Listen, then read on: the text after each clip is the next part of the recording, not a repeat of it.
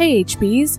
You're listening to Heaving Bosoms, the podcast where two best friends recap romance novels while catching up, snarking, and loving on the genre. This week, I am still a bleary eyed resident of Camp Newborn Snuggles, so we have an excellent little ear snack for you.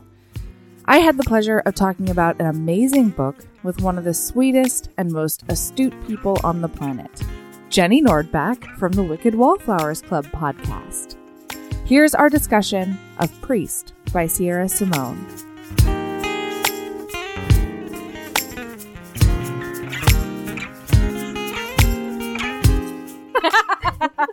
Hi, Jenny.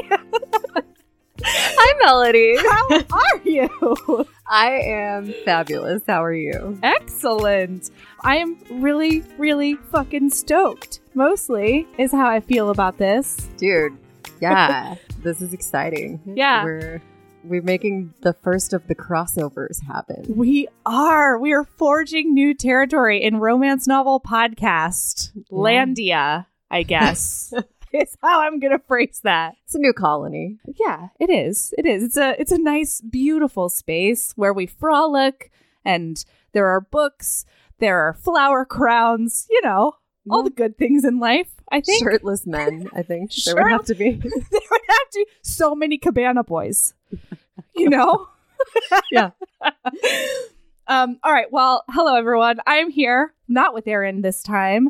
We are doing our series for my maternity leave. So Jenny Nordbak from Wicked Wallflowers Club has come on to recap a book with me and I'm super stoked about it because a lot of people have requested that we do something like this in some capacity. Yeah. Yeah, so I'm super stoked. Yeah. I am not Erin, and I will try. I feel like when people have a like substitute host on my favorite podcast, Mm. I'm always like, shut up, not Erin. Like, I don't want to hear you, so I will try not to be too annoying. no, I think that our listener is going to really, really enjoy it. And you, we chose a book where you have a metric fuck ton of insight. So that's exciting. Yeah. Okay. So we should just lay this out up Let's front do it. because it's gonna happen. Yeah. Um, I used to be a dominatrix. If Yeah. you guys are not familiar with me, so I was a dominatrix right out of college, and then I wrote a book about it, and it came out last year. Mhm. Um, the book is called "The Scarlet Letters: My Secret Year of Men in an LA Dungeon," and it catalogs that whole time in my life and time after that, and you know, Uh-huh. to where I am now, married with babies and whatever. So, so yeah, I know a fair bit about BDSM. I have seen some shit. so, so when Melody reached out, she was like, "What book do you want to do? Do you want to like hate read one and like?" One that's like got bad BDSM, and I was like, "Yes, I do, but I can't." but I'm Like, not going to do that. yeah, I'm Yeah. gonna try. We'll do that over like drinks sometime. Yes, please. Well, I only ask that because I feel like there's so many misconceptions about Yeah. BDSM and there's so much so much bad that happens that gives Yeah. BDSM and kink in general a bad name. So I I was like we could use it as a platform for you to be like, "Hey guys, this this thing right here that happened, that's not safe. That's abuse." Yeah, uh, This Yeah, is different. Here's what not to do. Yeah, it would be totally effective, but instead Yes. we're gonna do it using the magnificent Oh. Sierra Simone. Oh my gosh, Sierra, motherfucking Simone. I kind of I read Sinner first. And so when you suggested Priest, I was just so excited because I wanted to read it anyway. But since Sarah MacLean has stolen my soul, one day she um she made a, a Twitter post about Sinner and I was like, well, that's an obvious one click. Like I can't not. Yeah, And I loved that. And now Priest is the the first book in the series. And oh, good lord, did it not? di- I mean, it it did not disappoint. yeah. So on our show, uh, Wicked Wallflowers Club is another romance podcast, and I had asked during one of our episodes for like a hot brother menage was what I was after, like kind of Yeah. questionable incest. Yeah, yeah, yeah. maybe. Yeah. And Lee Kramer was like, all right, it's not brothers, but Sierra Simone has this trilogy, her new Camelot trilogy, and they're like, they feel like brothers. And it's a menage and it's super hot and whatever. So I was about to read that. And same thing, Sarah MacLean. I told Sarah that I was about to read a Sierra Simone, and she's like, is it Priest? I know. And I was like, no. And she's like, then stop and read priest. Mhm. So I did. And yeah. Well, and we were camping at the time. We went camping for a month for sort of maternity leave when my baby was two months old. So I had a two year old and a two month old, and we went camping for a month in the Pacific Northwest. That's And amazing. So we were in like bumfuck nowhere with no signal. And I read Priest in like one night, and I'm like, I have to talk to someone. And there was Mhm. no one to talk to except my husband. So my husband just had to sit there and listen to me like wax poetic about this book. and of course, I'm like, and then he, well, I don't want to get, you know, too Totally. far ahead of ourselves, but he did X, Y, and Z with with the holy implements. And, Uh-huh. and he's like, what the fuck are you reading? And I'm like, you don't understand. No, you don't understand how beautiful it is. yeah. It sounds just taboo and and like I don't know, but it's not.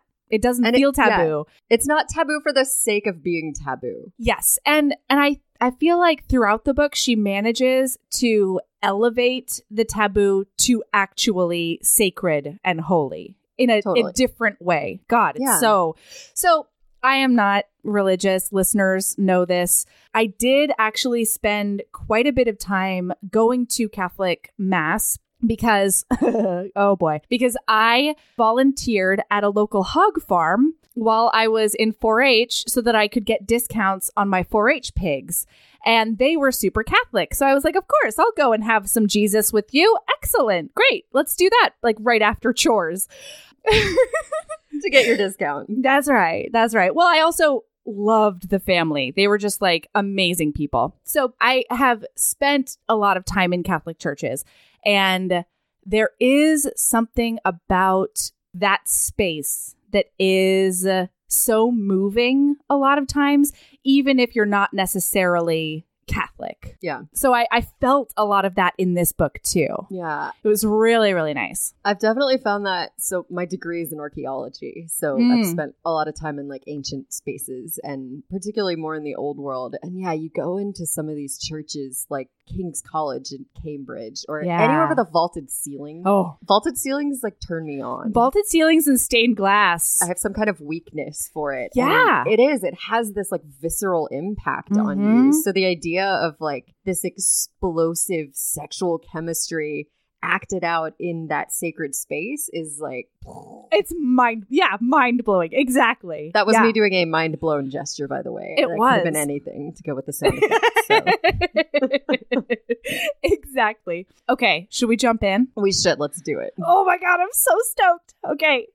So we have Tyler Bell and Poppy Danforth in this beautiful tale of, uh, I don't know. What's a good word for it? It's forbidden. Oh, It's. Of like forbidden love. Yeah, absolutely. Okay, so Tyler is a priest. Please, Father Bell. Oh, oh, I'm I'm so sorry. You're right. I'm doing the sign of the cross right now. How dare I? He is not Tyler yet, or to no, you are so correct. Yes. Father Bell is serious business. He is 29.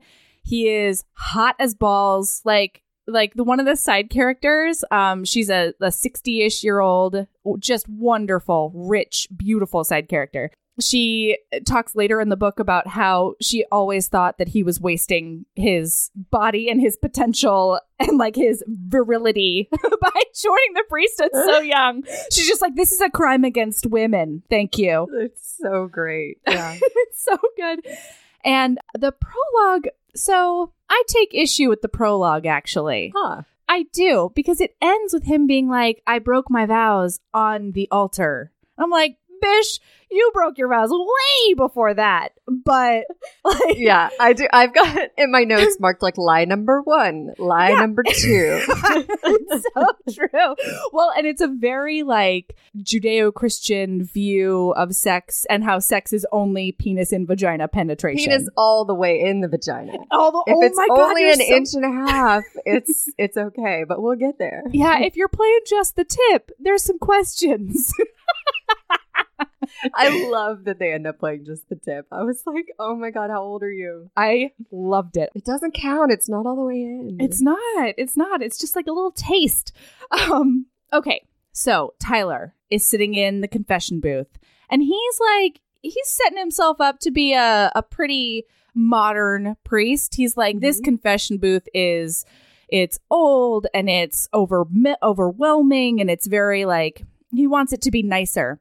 But then in walks a woman with a throaty laugh and she's uh, a little nervous. She's wondering why she's even there and what she should be doing. She tries to leave and he's like, "Stop."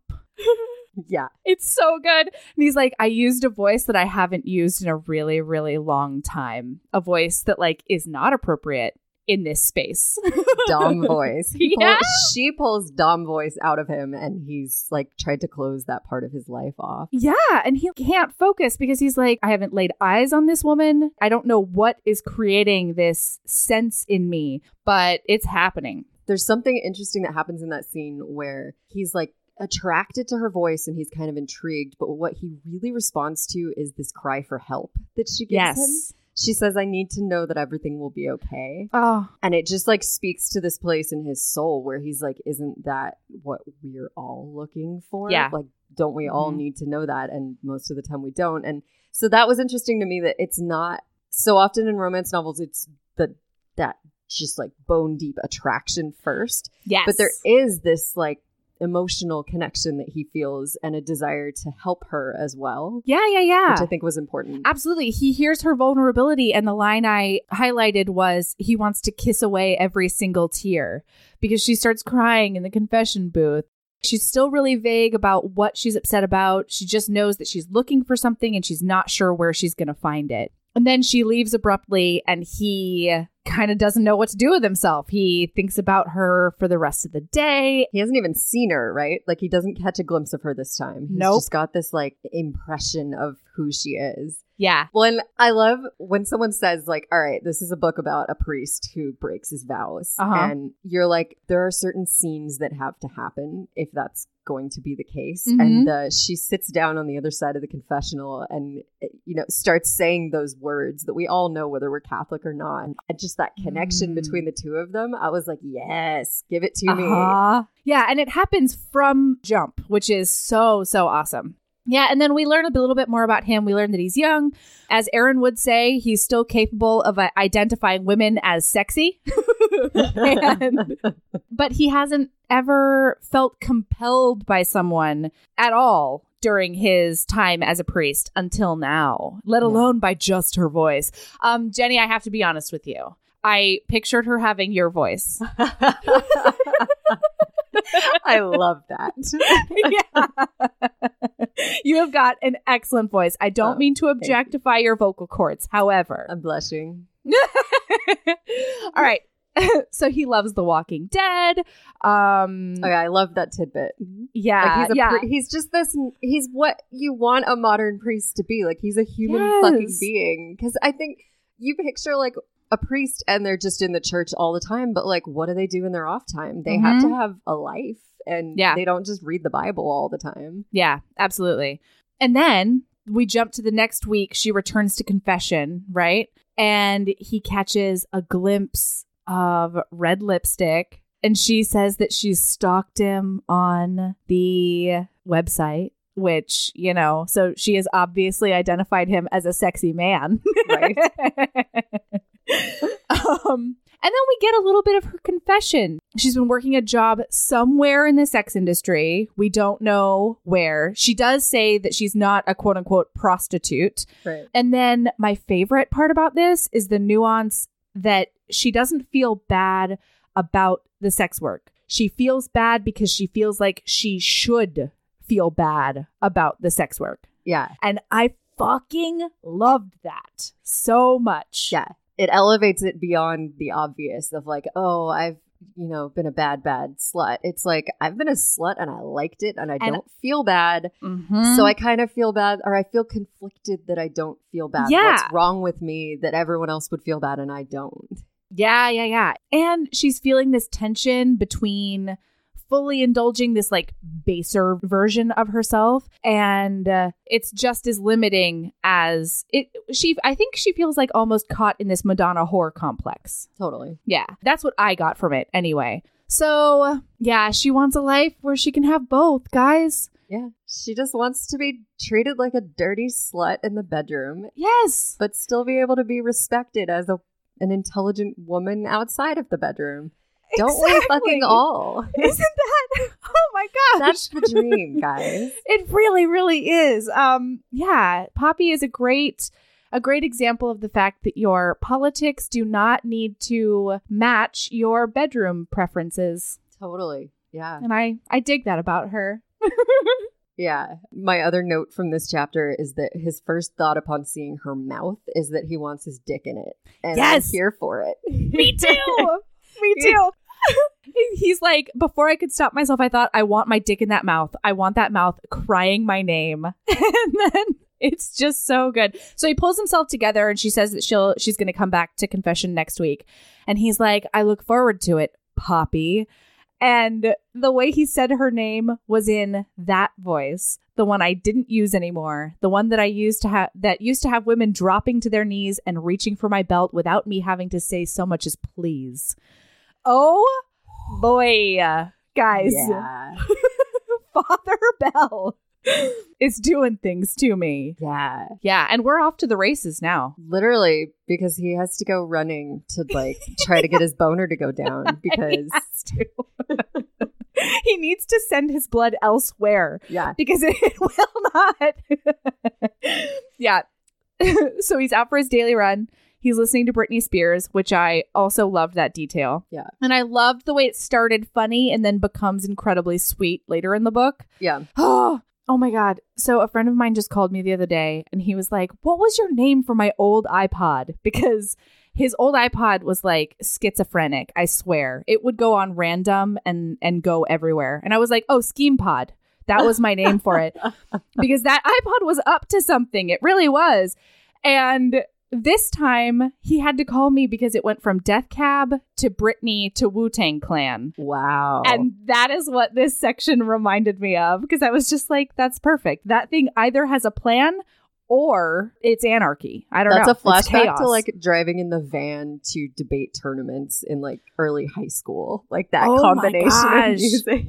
Yes, absolutely. Where somebody was in charge of the mix that week and you were like, what the fuck, dude? What's happening? but I secretly kind of like it.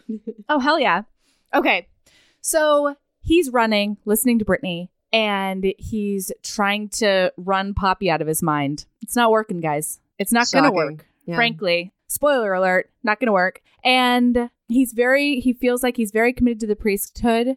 Oh, and I love this too. The nuances in this are so good. He says that he doesn't know if he wants to control himself. It doesn't Hmm. say that he doesn't think he can control himself. He doesn't think he wants to. And I just dug that so hard. Like he actually makes the distinction. It's so good. Yeah. It made my feminist heart swoon. Although this whole character throughout the book makes my feminist heart swoon. Yeah.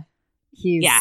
he's something. Yeah. He's so great. And we'll get I've got notes because there's a character named Sterling who's like the foil to him Yep. and he is like shows you just how fine that line is between being this like rock star feminist ally and being a misogynist prick. Yes. And it's like a razor's edge, but Father Bell is on the right side of it. Oh, Father Bell is walking that line. Oh, it's so good. Okay, so he decides that he can't, he tells her, he's going to tell her he can't hear her confession. He's like, I'll refer her to another priest, but I obviously need to get this temptation out of my life. And then all of a sudden, he runs into her also running. Oh. Not literally this time, but she stops him because she can hear Britney in his headphones. And so she's like, Hey, what's going on here? Like, what's going on with you? And he loves her sweaty runner's body. And then he notices that she loves his sweaty runner's body. Yeah. it's so good. And they're both not wearing much and they're already sweaty and yeah. Mhm. Oh, my favorite line from this one is her eyelashes made me hard. That Oh was a God, new benchmark for me. Okay, guys, this I'm going to try not to make this into the audiobook version of this novel, but I want to. I just you have to go read this. Okay. So she asks about his office hours because she's like, I was thinking I might come on days that are not confession days. And uh, he's like, Yeah, that's that's fine. And his his response about religion here is so awesome because it's not the hard Catholic sell. Not that there is a specific Catholic hard sell, just like a religious hard sell. But he's just like, you know, spirituality is something, but religion is not necessarily for everyone. And I don't want you to feel pressured to specifically seek out Catholicism. And she's like, well, does a crazy hot priest give me a good enough excuse? Oh! and then she just basically jogs away. She just leaves him hanging in that space of like, uh, is she flirting with me? Yeah. Like she's not allowed to flirt, but I think she is. And I, Uh-huh. yeah, he's so, uh, and he's so guilty in this scene. Like he's just Mm. not in a way that annoys me. I don't do well with really angsty books where it's like, yeah. dude, just go, like, go fuck her. It's fine. Right. He's toiling over it in a really sensible way. And he has legitimate things at stake. Like, there's a lot that he would lose. And, you know, we haven't even gotten into all the layers of Right. that yet. Right. But yeah, he's so guilty, but not in an angsty, annoying way. And it, like, I don't, kind of excites me that he's that guilty. Yeah. I've even made that note. I was like, his guilt turns me on, but I'm twisted like that. Like, I like that he like can't have it, but he wants it so bad that Yeah. uh it's yeah. No, absolutely. Well, it makes the build, it, it gives the build that many more layers. And then it also makes the payoff that much more satisfying, Yeah. you know, or like the scenes where he comes to terms or or seems to come to terms with his wants and his religion or his place in that religion. It's just it's very cool. Yeah. So then he's taken a lot of cold showers, everyone. Yeah. He's really he's doing all the things you're supposed to do. He says that he needs his collar especially that day to remind himself that he practices self-denial for his god, parish, and sister. And he doesn't want his interest in Poppy to destroy everything he's worked so hard for. Because not only is there abuse in his family background, but he came into this parish right after an abuse scandal with the former priest. And so he's been working really really hard to rebuild the trust of the the entire parish and community. So there really you're, you're right. There really is so much at stake for him in even contemplating this tryst, you know? Yeah, he has joined the priesthood in part to set out to prove that priests can be true to their voice, their Yeah. vows, and that they can be decent human beings. And it's completely different from the abuse that happened in the parish before, but it's still Yes. breaking your vows. So it's like it even goes beyond the normal priest not wanting to do it. Yeah, absolutely. So he goes and visited visits his mom and his brothers, and it's very cute. We learn that Sean, the guy from Sinner, has just been invited to this secret gentlemen's club where it's elite and secret and things happen there. And who knows really? It's all cloak and dagger and i don't know smoke. That's what i meant. Smoke and i don't know. So i'm over it. Moving on I think you were right with cloak and dagger. That's- Smoke and mirrors. That's what I meant. Oh, probably yeah, two diff- literally. cloak and dagger and smoke and mirrors, two different yeah, yeah, yeah. pairings Yeah. that we could use here. In this way, it's it's probably literally smoke and mirrors. So why don't we go with yes, that one? quite literally. So we also learn about his sister's suicide here. And basically, we'll only get into it once. She was abused by a priest for most of her childhood into her teens and then um, ended up committing suicide in their garage when she was 19. And it obviously tore the family apart because they were very committed to the Catholic faith and most of them have sort of walked away from it. Whereas Father Bell obviously tripled down yeah. and it's been his mission to be a voice of sex positivity in all of the the right ways and uh, also curtailing abuse within the priesthood so there really is so much happening in his psychology regarding this and then on his way home he starts thinking to himself hold on poppy mentioned a club where there were highfalutin dudes Yeah. And illicit activities that you would feel guilty about. Uh huh. Could this be where she used to work? Yeah. Yeah. And he is completely jealous, and I didn't hate it. I usually hate things like that. But yeah, so he decides to find her and tell her to definitely visit his office hours.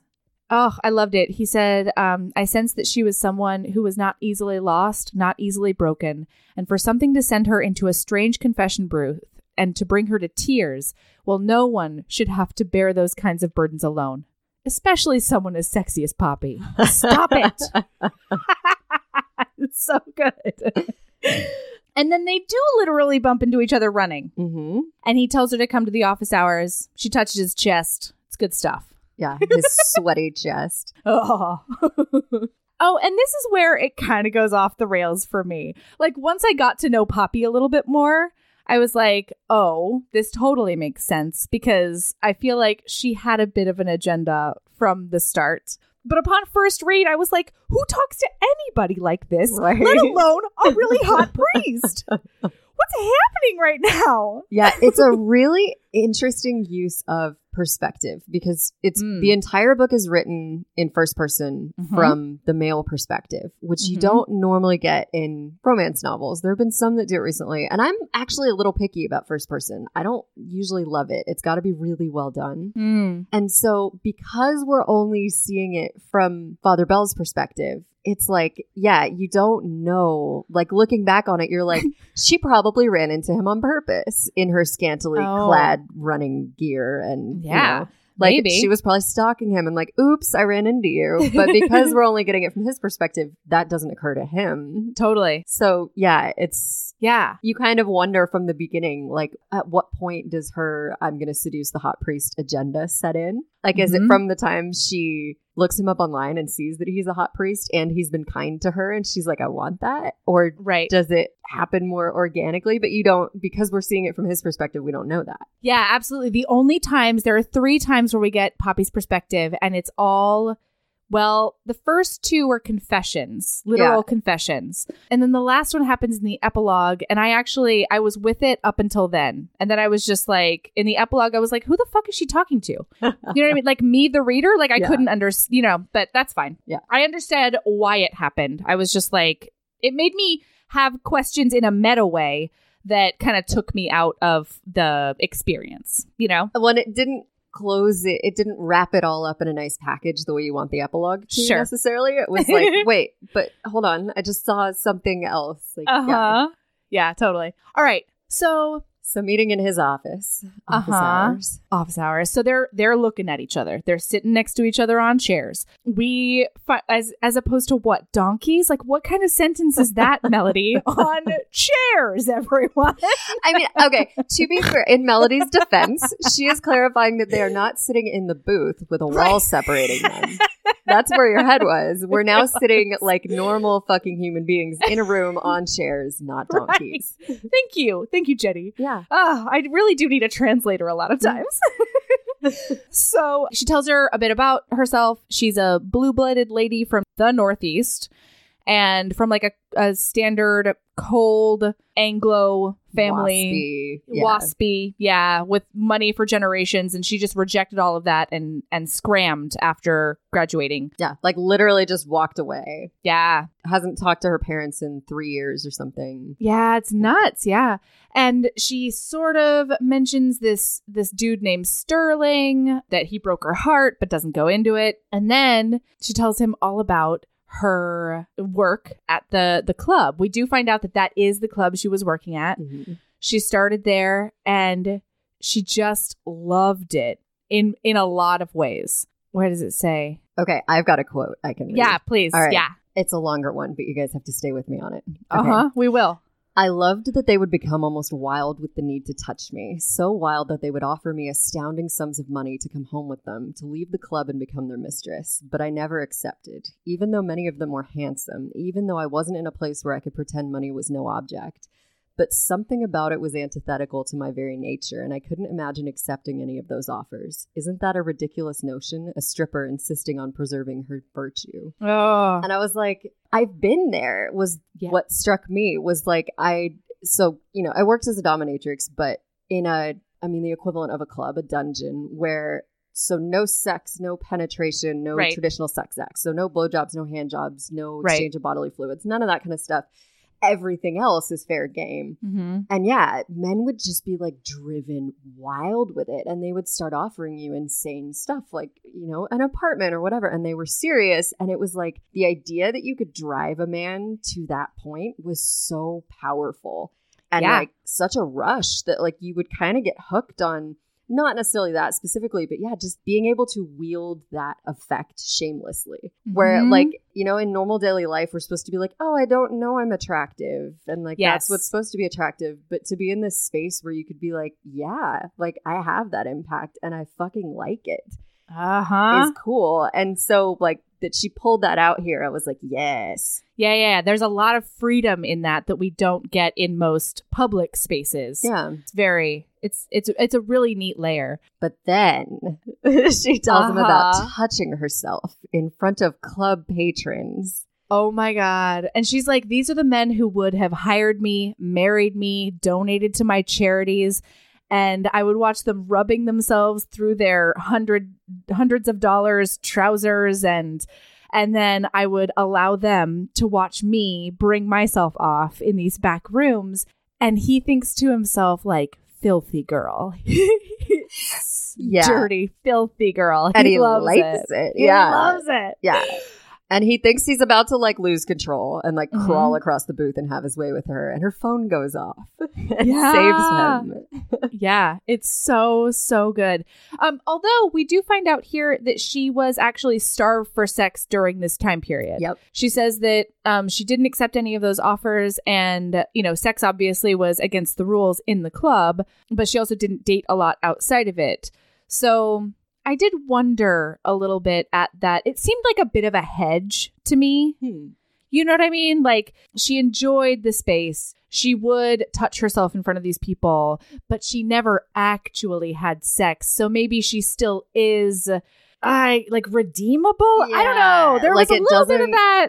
Cross this line. Yeah, Yeah. I totally get what you're saying where it's like she's a bad girl, but she's still okay. Like she like would she still be okay as our heroine if she had just fucked them indiscriminately? Like and Yeah. I don't know is the answer. Or like dated outside, like Yeah. you know, done something else. She's not necessarily patrons. She's a pure stripper. Yes, Yeah. yeah, and that was a yeah, I I can go with you on that. But I think I can also understand because the line she has put above about a stripper insisting on preserving her virtue. Hmm. There was something for me when I was working in that space too, where I think in the almost two years that I was working at the dungeon, I did not have traditional sex with a single person.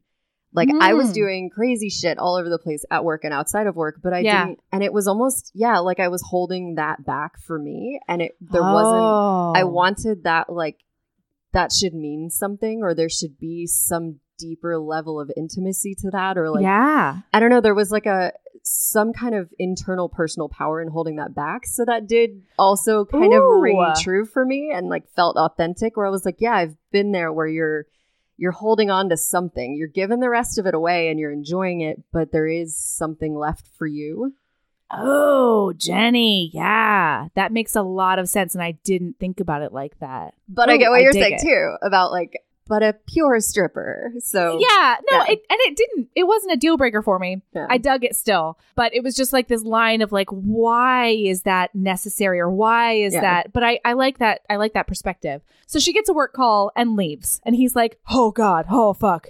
I'm so glad. Like, I don't, I don't know what I would have done otherwise. And then he immediately walks over to his desk, like locks the door, walks over to his desk, and then masturbates so furiously that he covers his entire desk in cum. Like, he comes on like his Calendars. yeah his like St. Augustine calendar or something. he has to get rid of the month of October or whatever it is. Yeah. Oh, it made me so happy. In fact, here's the line: My hand Yeah. stilled and my breathing slowed, and reality came crashing back down. Here I was, dick in hand, come all over my liturgical desk calendar, and a picture of St. Augustine looking at me reproachfully from the wall. Shit. so good. Like Like he's that overcome that he just like pulls his dick out and comes on the nearest object. he had to do it. He there was no other option. oh man. So she runs into him at a coffee shop a couple of days later, looks over his spreadsheets because he's uh, oh my oh my god. And the wordplay here was just excellent. Yeah. But he's got these financial spreadsheets open because he's doing a church fundraiser. And he's she's like, "What did you go to school for?" Because I don't think they taught you a lot about spreadsheets. And he says, I spend a lot more time in the other kind of sheets.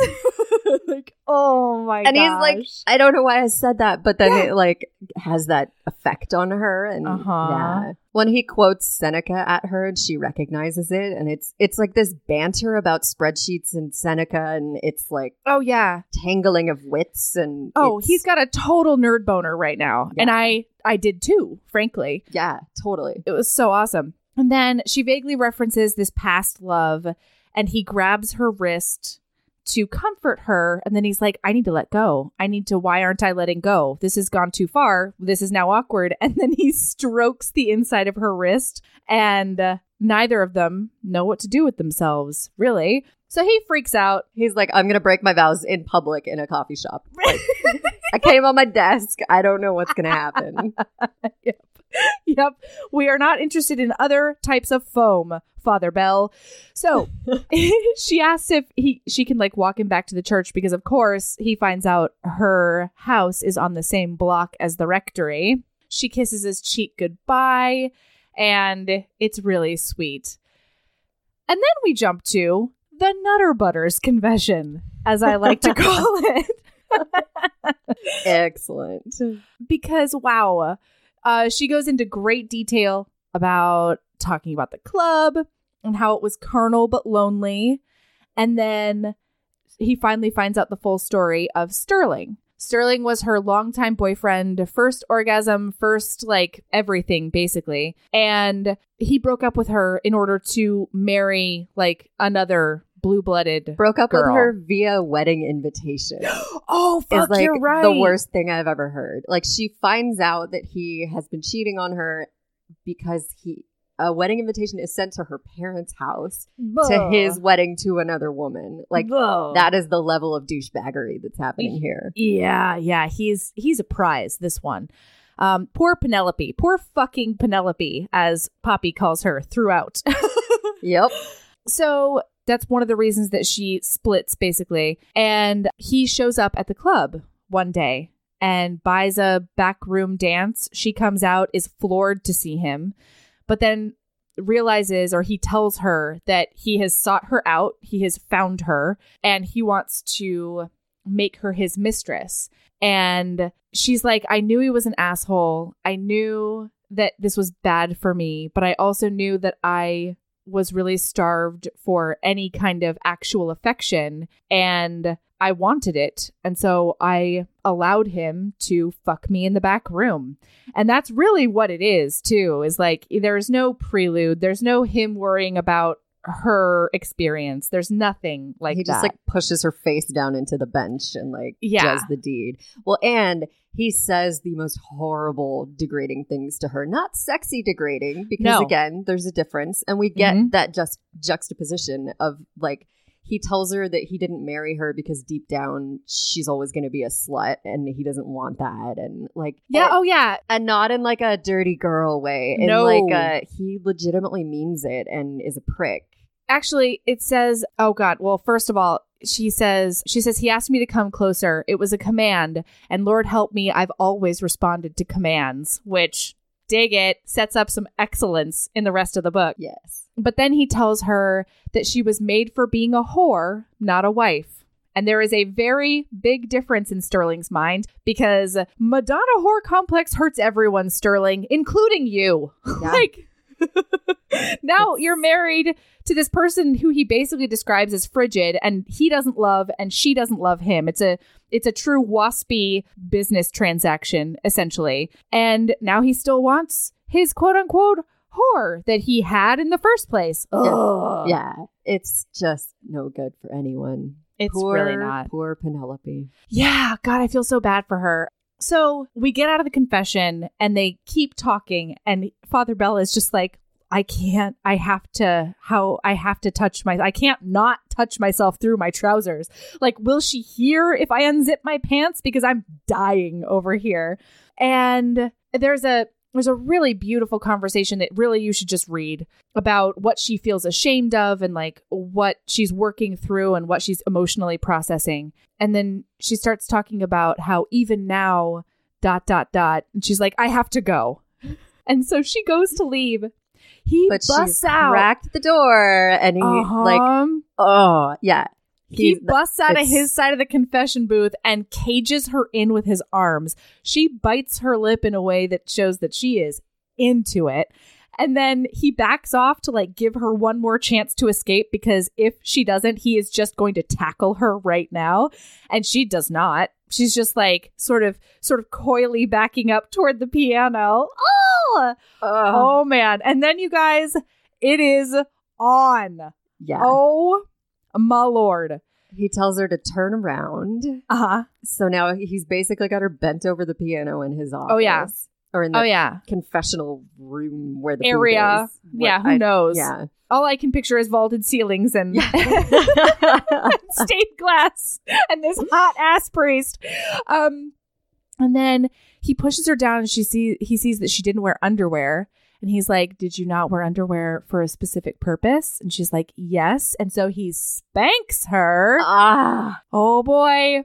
And then he pulls her skirt up and lifts it all the way up. He kneels down to her ass because she's on the piano and he whispers, My little lamb, you're so very, very wet right now.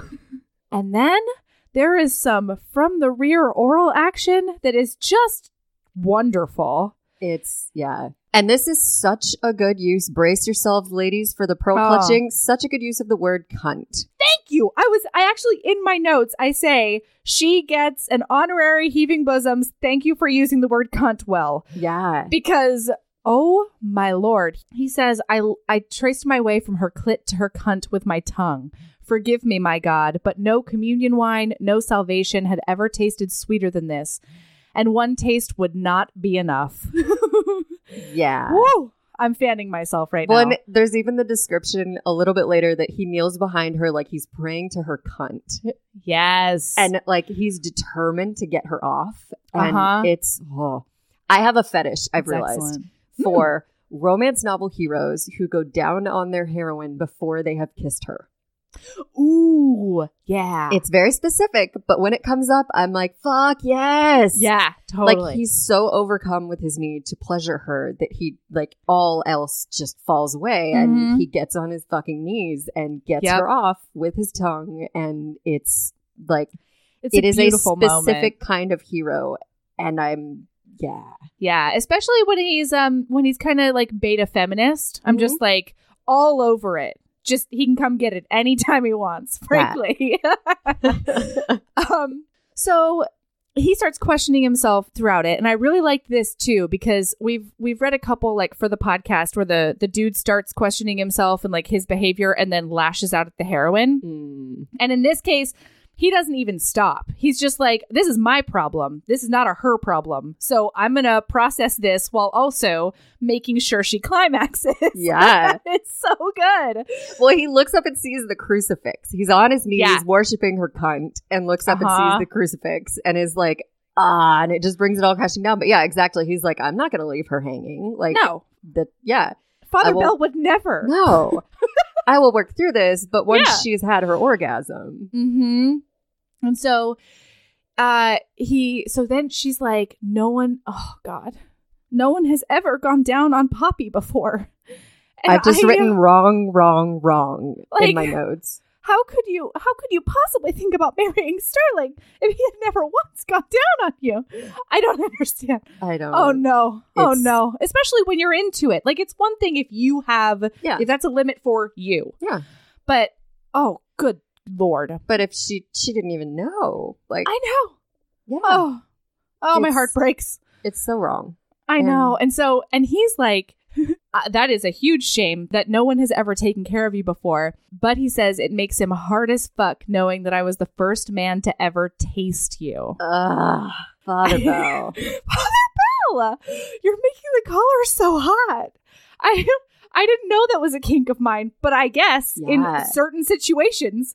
Oh boy. So then he like tries. To, he sort of is like, okay, now it's time for me to process this, and he tries Yeah, to he's flee. ready to he's bounce. like, I'm getting the fuck out of here, and she is like, no, don't you Mhm. dare! Like Mm-hmm. this is two sided. I don't want that Mhm. bullshit. She makes him stay, so he makes her get down on the floor and touch herself. Like, Yes.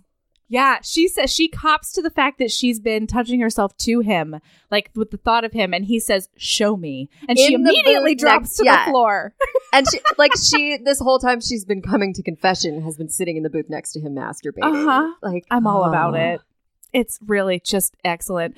So then he gets down on top of her and he starts um he starts rocking his erection like into her onto her vulva and clit and she's like we don't have to have sex if it's if we don't have sex then you're not actually breaking your vows which again Bing, Everyone. bing, bing. Lie number one. This is the first lie they tell themselves. If it's Yep. not sex, it doesn't count. Uh-huh And wait, this scene is just like two people who want each other so fucking bad. And that Yeah. translates to you as the reader. You're like, just do it. Like, yeah oh, just but that they won't in do it is so sexy. And like, Mhm. that in not doing it, they're not just focusing on penis ramming into vagina. It's yes like all the other sensual connection and clit and like what Uh-huh. else the body can do and how that can get you off. And Right. that's awesome. Yeah, it so so is, especially in a a completely heterosexual romance. We don't get that a lot. It's Yeah. really neat. And it's nice that it's it is pretty much external conflict. You know, it's Yeah. not it's not either of their hangups or anything like that. It's just like we're working around this this huge thing that is a conflict. Okay, so then so she comes again just from like vulva clit action.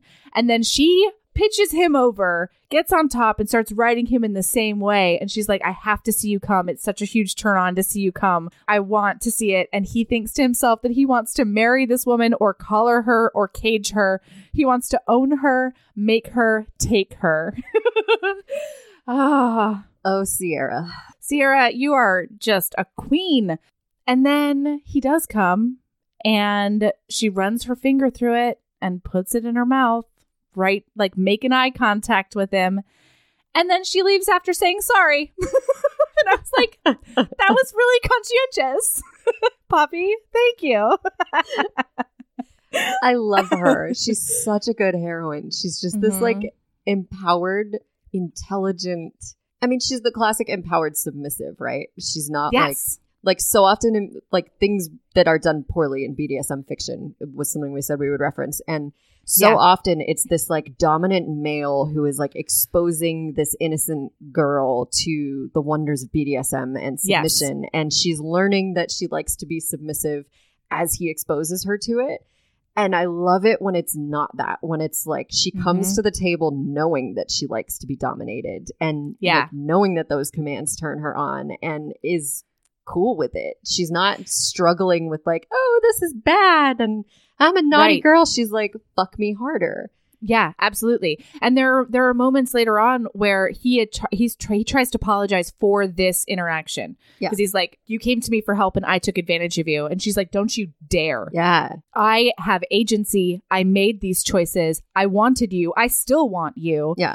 These are all of my very empowered choices, and I just loved it. Yeah. And she recognizes that if he tries to take responsibility for that, he takes that power away from her. Yes, You know, exactly. like as long as those were her choices, she has that agency and it's Right. empowering. But if it's like, oh, I took advantage of you, then yeah, she she becomes that woman that he's imagining who's a victim and she's not Yeah. at all. Yeah. Exactly. Oh, it's so good. Um, okay, so then this Then is where we meet Millie. Millie. Yeah. I love her.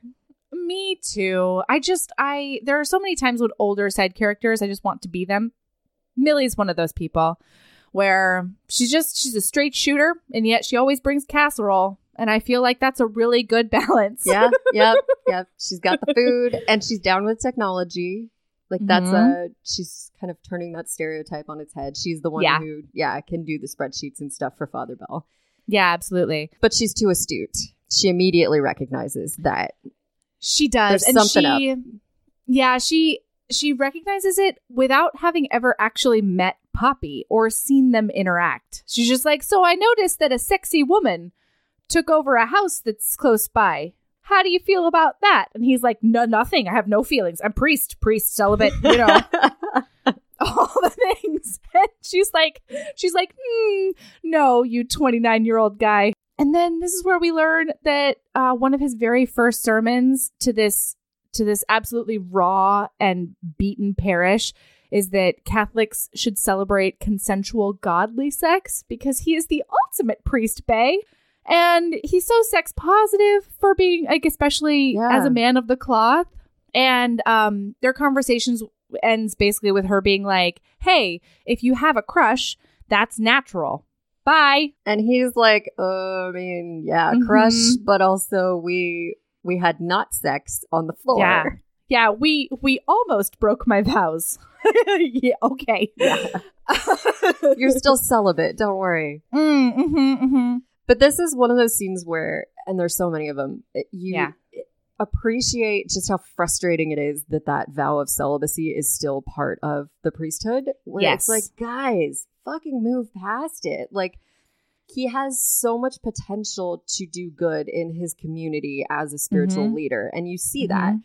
And it just makes you realize, like, how many great priests we could have, but they're not going to be celibate. They want sex Yeah. and love and marriage and children Well, and especially since Father Bell could have all of these things if he just weren't Catholic. Like Right. all like all of the Yeah. other religions are are cool with having a, a a wife and family or a husband and family in some cases.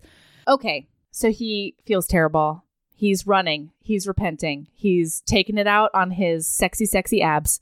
And uh, a few days later, Poppy comes back to morning mass and they speak afterwards. She wants to help with the pancake breakfast, everybody. She wants to get involved. She's nice. She is. She's nice and kind and giving. So after the breakfast, they do the breakfast thing and they speak, and it turns into this really fraught conversation, partially because Sterling has found her again, called her, left a voicemail that was like, I want you to be my whore, basically.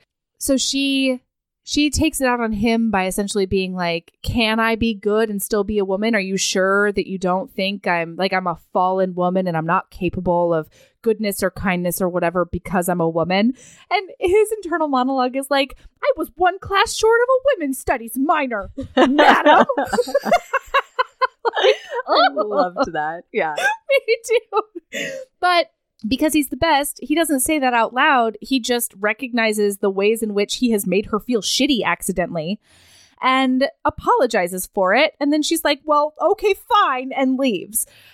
Which, of course, leads her to feel terrible in the middle of the night and grab a, a handy bottle of scotch and just head over in the rain in her Yeah, pajamas. Conve- conveniently shows up on his doorstep in Yeah. the middle of the night, soaking wet in her PJs with a bottle of Macallan 12.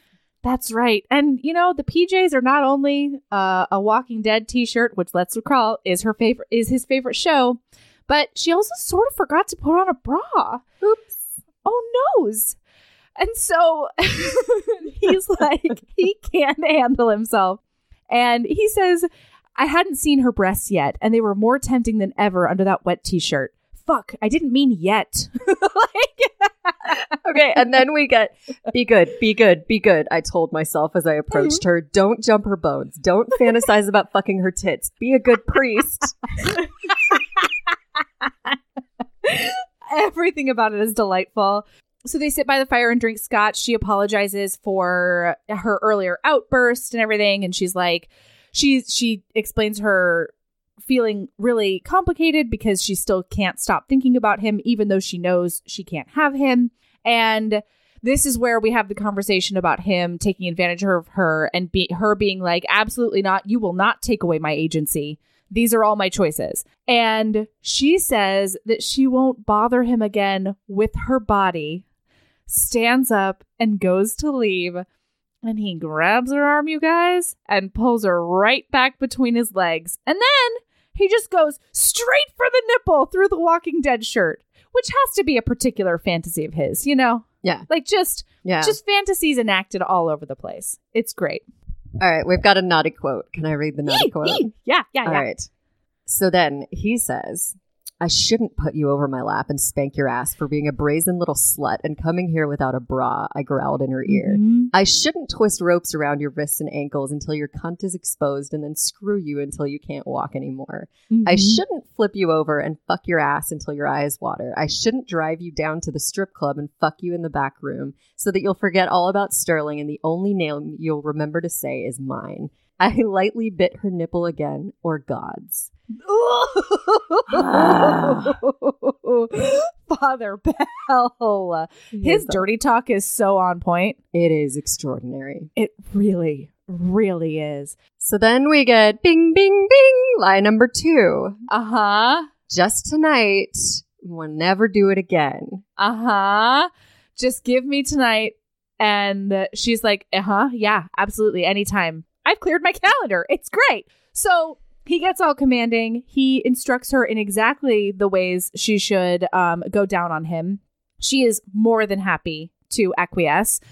And then he tells her to go take off her shirt and get up on the counter because he has to feel her. If this is going to be the only night, he has to feel at least a, a tiny portion of her pussy. So he gets her up on the counter. Her shirt is off.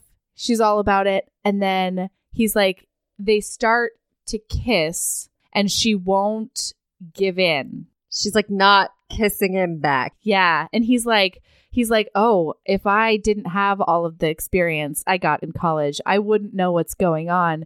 But because I do, um, he goes through this excellent, this awesome example of getting consent to be rough while still being super, super hot. Yeah. It's really good. Yeah. Um, he's just like, oh, you're you're a bad girl, and you um like you you want me to take it from you, don't you? You want me to force you into it, and she's like, uh huh. Yeah. Uh,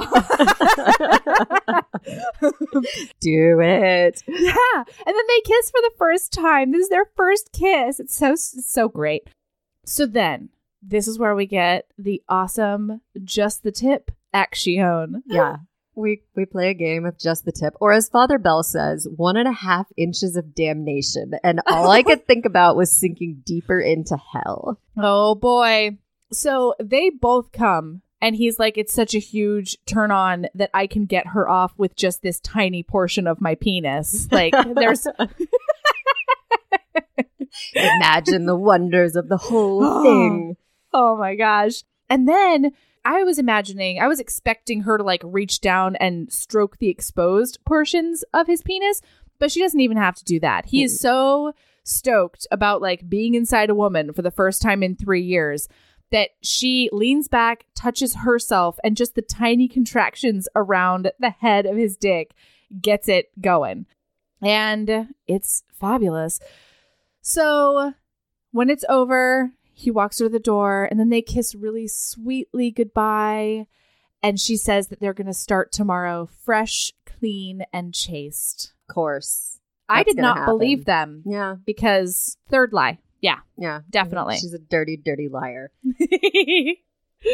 Uh, well, this is, an, I made another note that I think this Mm. is another one of my fetishes when two people's kinks just align Yes. so beautifully and they're Mhm. honest about them. yes. So it's like she wants it rough and he wants to give it to her that way. And it's Uh-huh. that perfect example of like he can say degrading things and it's sexy because it's what she wants and it's like that moment for them, but he doesn't mean it. Like he yes. he would marry her if he could. You know, he right. doesn't mean you're a dirty slut and I don't want to marry you. He means like you're a dirty slut and I like it. And And like, and we're both into it. Yeah. Yeah. Yeah. Yeah. Yeah. so that absolutely. they're just so they're forthright about their desires and I like that. There's no Right, like right. having to tease it out. It's he's like, "Do you want this?" and she's like, "Yeah." Instead of being like, Mhm. "I don't know." Right. Maybe. Yeah, maybe we can try it. Uh, yeah, absolutely. It's one thing to be in sync, but it's another thing to be communicative about that as well. Okay, so we move on. He and Poppy and Millie have lunch together. And um it was Poppy's idea because she has awesome ideas for the church fundraisers. She's super smart. It's really exciting. Great scene. And then afterwards, she asks him if he can help her pray because she's trying to figure out this religion thing and she kind of feels like an idiot when she tries to pray. So later that night, he tells her that they're going to meet up in the sanctuary after all of the Bible groups and stuff. So it's at night. She's standing in these hallowed halls of God with the light hitting her just so. uh, the light filtering through and the tortured crucifix on the wall, and just everybody feels vulnerable. There's something that can be very sexy about feeling small. Hmm. And I feel like that's one of the things that uh, a sanctuary can evoke in a person. I don't know. It, it, it's just this extra layer of vulnerability, I think. Yeah. Anyway, so he finds her already there and he's like, Oh, sh- God is here. She's having a moment with God. She's like, she's softly crying. And he walks up to her and he says that he does the only thing that feels natural, which is to put his arms around her. And she leans back into him. And it is this really gorgeous scene where once it, oh, actually, here's the perfect quote. Um, he says, he says that he's wondering if this might be more than friendship and lust. And then he says, sacred and profane were blending and blurring together, fusing and welding themselves into something new and whole and singular. And if this is what love was, then I didn't know how anyone could bear the weight of it. And then they kiss in this really intimate, amazing way. And the kiss goes on. The kiss is excellent. And he walks her home. And then don't worry, guys, we get an excellent finger banging. Yeah. He's not going to leave her unsatisfied. No. Uh, So he's like, We're we should see each other soon. And she says, The earliest I can do is Thursday. Which I loved. Well, no, wait, doesn't she say, like, come on in? And he's like, no, Oh, it's late. I need time for what I have planned. Like, yeah. Yeah. So she's Uh-huh. like, all right, I can pencil you in on Thursday. right. It's the best. And then he's like, Well, Thursday's a really long way away. So he turns her around against the garden fence and he gives her an excellent orgasm while talking about how hard it makes him to think about being inside of her. Because that's what's going to happen on Thursday, you guys. Yeah. It's very exciting. He is a generous man with the He orgasms. He really is. Uh, the best kind. And then he realizes in mass the next morning, it like hits him like a ton of bricks that he is fully falling in love with Poppy Danforth. Ah, And I like that he's honest about that. Again, Yeah. like there isn't this sort of dwelling, angsty, like, am I or aren't I? He's like, no, I am. yeah, you mentioned it earlier. All of the guilt and the hand wringing is done in all the right places. Mhm. It never made me pissed off because I'm just like, yeah, all of these are totally reasonable concerns. But he's not being like, no, I'm not in love with Poppy Danforth. He's I can't be because that's against my vows. He's like, well, fuck, I'm in love with her. What do I do? Like, here's what's at stake. It's in a very sensible, like, he's evaluating what's going on, but is being Mhm. honest about it. Yeah, absolutely. So then it's Thursday. It has been too long. He, He is can't not. make it. He can't make it, and so he gives her a little call, a little call on the cell phone. she realizes that he is touching himself while talking to her, and so she slips off into a room in the club to do the same. So we've got we've even got some phone sex in a But not long distance sexy book. phone sex. Like Yeah. in real life, phone sex usually doesn't go like this. It's like Right. giggling and awkwardness and like, but Mhm. they make phone sex sexy. They're like sending pictures at the same time, which is just Uh-huh. impressive. yeah how how many hands do they have really huh i don't know so then she's like i'm oh, home. here it comes. oh here it comes you guys Ah. uh he's like meet me. I can't have somebody seeing you come to the rectory itself at this time of night. So meet me in the church everyone. Because that makes way more sense. obviously. Yeah yeah yeah. Late night prayers. Fine. So she knocks on the door of the front of the church i'm i'm just imagining these like 25 foot tall doors i'm sure it's not like that Right. It's some like tiny, like rinky dink church in Kansas or something. Yeah. And we're imagining like a cathedral. But let us have it, damn it. yes so he pulls her in throws her up against the door and just starts going to town kissing her and then he realizes that once again she's not wearing underwear because she got a little messy earlier it's understandable with all the phone sex She had to take them off. Yeah.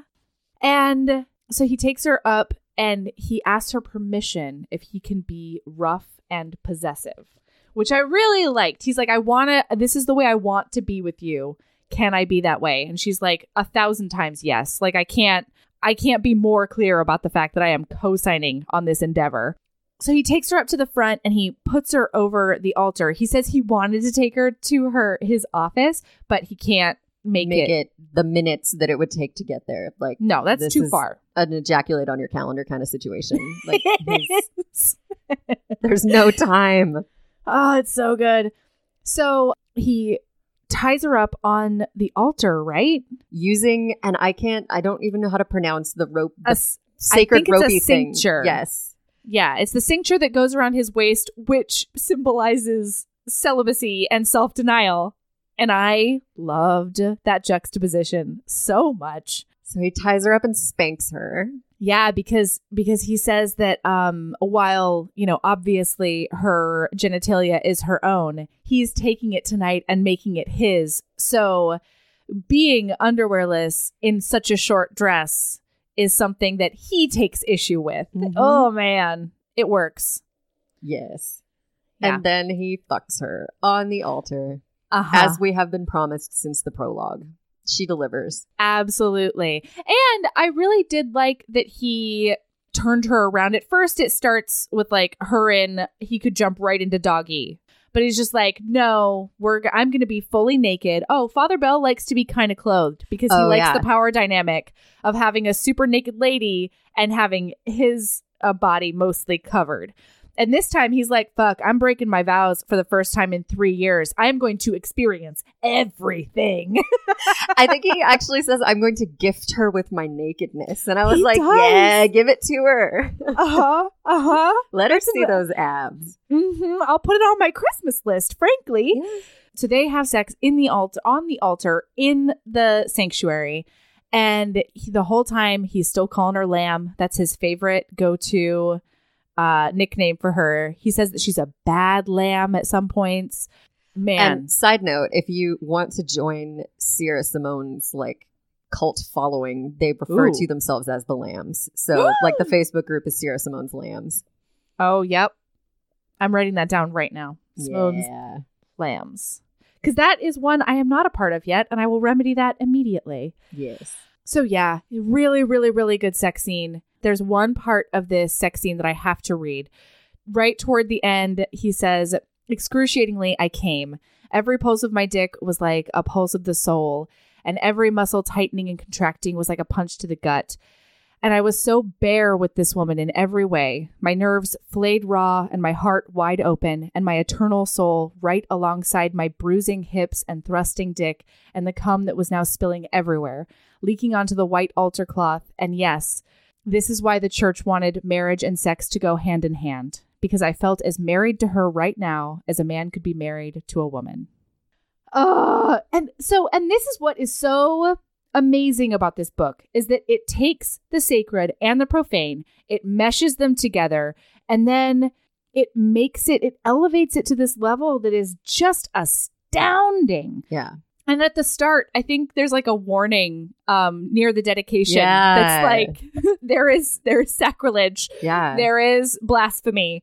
Get ready because this is all gonna happen. And boy, Yeah, it's Huh. so Sierra makes the point that like I was Catholic for a long time. I'm not Yeah. Catholic anymore. I didn't set out to write this to be sacrilegious. Like I'm not being taboo for the sake of being taboo, right. but it is you're almost catching this glimpse of how she views spirituality and how it goes Yeah. beyond those rules and how this love and passion and sex between two people who love each other that much Mm-hmm. Is sacred and Yes. like has that level of power as a religious experience absolutely. and it's just like it hits you so hard when you're reading it because and it takes you on this emotional roller coaster because you're like i'm so turned on but like fuck that's powerful and like yeah. it just you're muddled and into Mhm. it yeah Mhm. Absolutely. Yeah, it takes it to a level that is just amazing. You know, because it, I think it ele- it elevates not only the sex, but it also elevates the romance. It's Yeah. very cool. Yeah. So then, um, afterward, he always he's always cleaning her up. yeah I love it. I love it so much. He's He always just like, oh, yeah. let me deal with my mess and she's like no let me Mhm. eat it yeah, exactly. It's so not here guys she doesn't do it here. Yeah, she not doesn't this kill time. the moment. But yeah, Not this time. Um, but yeah, he cleans her up, and then you're yeah, they go back to I think his his house, her house. They go back to somebody's house, and they connect in a way that is just beautiful. yeah. So he, I think, reveals. uh, She comments on how it's his house because she comments on how clean it is, and it- you don't. It it's those innocuous comments sometimes with people where like you don't. You're like, oh, you're so clean, ha ha ha, and then it's like I'm clean because the garage was really dirty when my sister killed herself, and Yeah, I got dirty and I touched her face when I was trying to take her down, and there were oil smears, and Oh. my mother was upset about it. And you know, when they took her body away, there was still dirt from my hands, and now I just Yeah. have this, and it's like, fuck. Like, yeah. if you're the person who's made that comment, you're like, oh, I, I didn't know what nerve I was touching on. It's, you know, Mhm. there's, I think when you've been hit by that kind of tragedy, there's like landmines everywhere yeah, and no one knows when they're gonna like and it's not their fault and you would never hold it against them but you Mhm. just hit on stuff like that Yeah, yeah. So they they talk a lot about that. Um, they both open up to each other about their own sort of baggage, and so they connect there. And this is the like body and soul like this is where it's going beyond Mm. it's not just lust it's not just passion they really connect on like an academic level and but this is that like deep emotional connection they're being as raw and vulnerable with each other as two people can be in Mhm. every way that it's possible to be and it's like she checks all of those boxes for you yeah, definitely. And this is also where we find out that the reason his love of Britney comes from his sister. she was Oh, always yeah. She was always sort of rickrolling them with Britney when she would drive their cars. and right after, like on the way to the funeral, they drove his brother's car for the first time. And so they're going to mourn their sister, turn on the car, and Britney just starts blasting out of the radio. And uh, oh, I can, I, uh, I can, I have moments like that in my own life, in my own mourning. And it's, it's sort of this transcendent experience that I, I love the way that he owns it throughout the rest of his life. He he sort of celebrates it and uses it as a uses it as a motivation just as much as he uses her death as a motivation for his career path and his overall, you know, passion for religion. Yeah. So, and then she also talks about Sterling a bit. Yeah. And one of my favorite quotes is that it didn't work out with Sterling because he can't differentiate between the two, the bedroom and real life. Yeah, she understands it. Like at least she Yes. gets it. And again, Yeah, she yeah, yeah. doesn't internalize Sterling's bullshit as much as she could have. She could have been like, Yeah. I'm a dirty slut and this is all I'm good for, so that's what I'm going to do with my life and Mm-hmm. you know, like I'm not worthy or yeah, I'm not worth this kind of healthy love. And instead, Right. she rejects it and is like, no, I see that bullshit for what it is. Mm-hmm. I am better than this. Like, fuck you. Yeah. And that Yeah. makes me love her even more. Same. Because you know it had to hit home. Like, she's not above it. She can't possibly have heard those things from someone that she loved and was her first everything Yeah. and just walked away unscathed. But she is strong enough to be like, oh, this hurts, but yeah, this hurts, it. but it's not going to define me. Yeah. Right. Yeah. I'm not going to accept his ascribed definitions of me. That fuckhole. Ugh. So they bear body and soul, and then they have the "what are we doing" moment that you know Yeah. has been coming. Like Mhm. we acknowledge this for what it is, but what the fuck are we doing? Like how does Yeah. this have a happy ending? Well, and they basically come to the conclusion that they don't know what they're doing, but they also don't want to stop.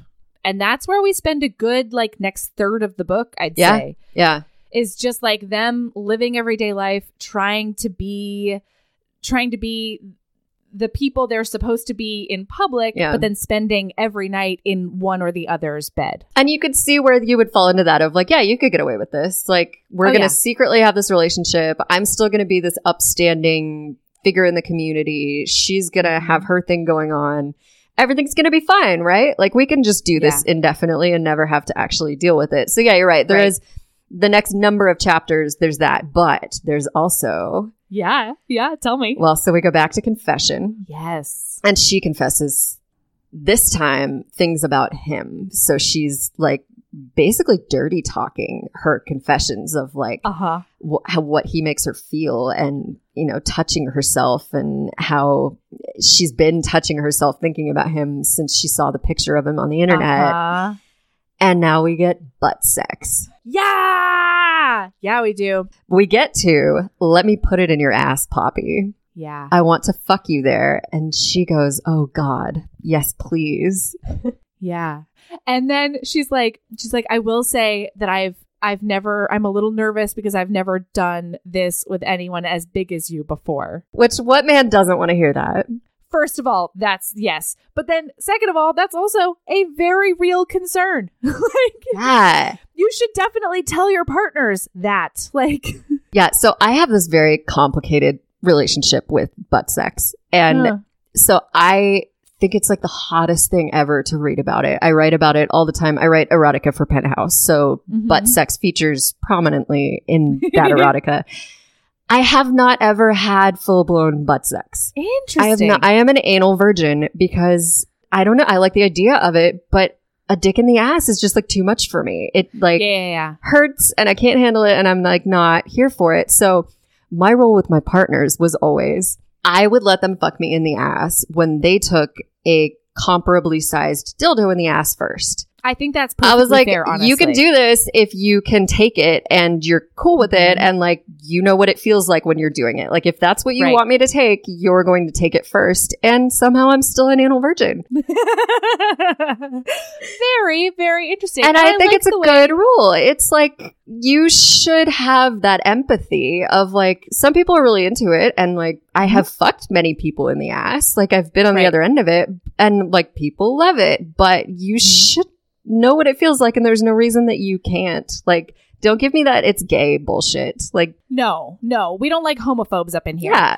And frankly, like uh, the male prostate is a is a very pleasurable thing to um to mess with. Yeah. So you know it could work out really well. I think the problem with anal, as far as like the the population at large is concerned, is that people treat it like they would vaginal sex thirty sessions in. Yeah. You know what I mean? Like when a a woman is like working through the first stages of having vaginal sex for the first time, there's a lot of times when people don't come for like 12 times or whatever it is and it always hurts the first time. And we forget about that stage in our lives.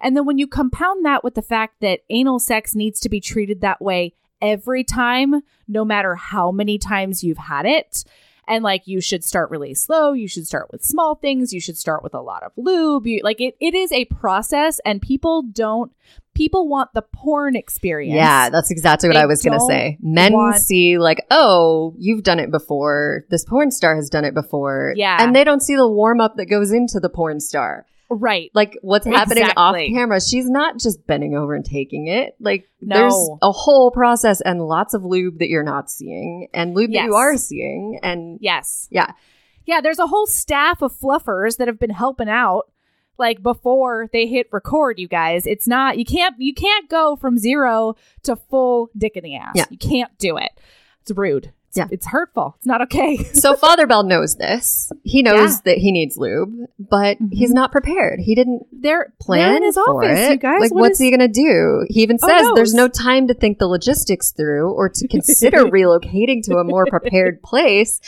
What is a priest to do when he wants to fuck someone in the ass and is not prepared? Well, I think I think there might be a whole cabinet of uh oh, of holy Hmm. oils. you're right. Sometimes they need to bless things with holy oil. They do. So he's got some uh, lube on hand. So he's like, hold that thought. I'll be right back.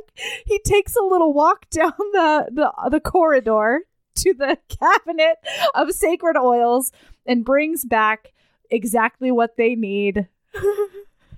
And she is so blessed. Yeah. It- and it, I think he explains like it's the oil that they use if there's like a new part of the church that they're building or Mhm. like they use it to sanctify a space. So her ass is getting blessed, guys.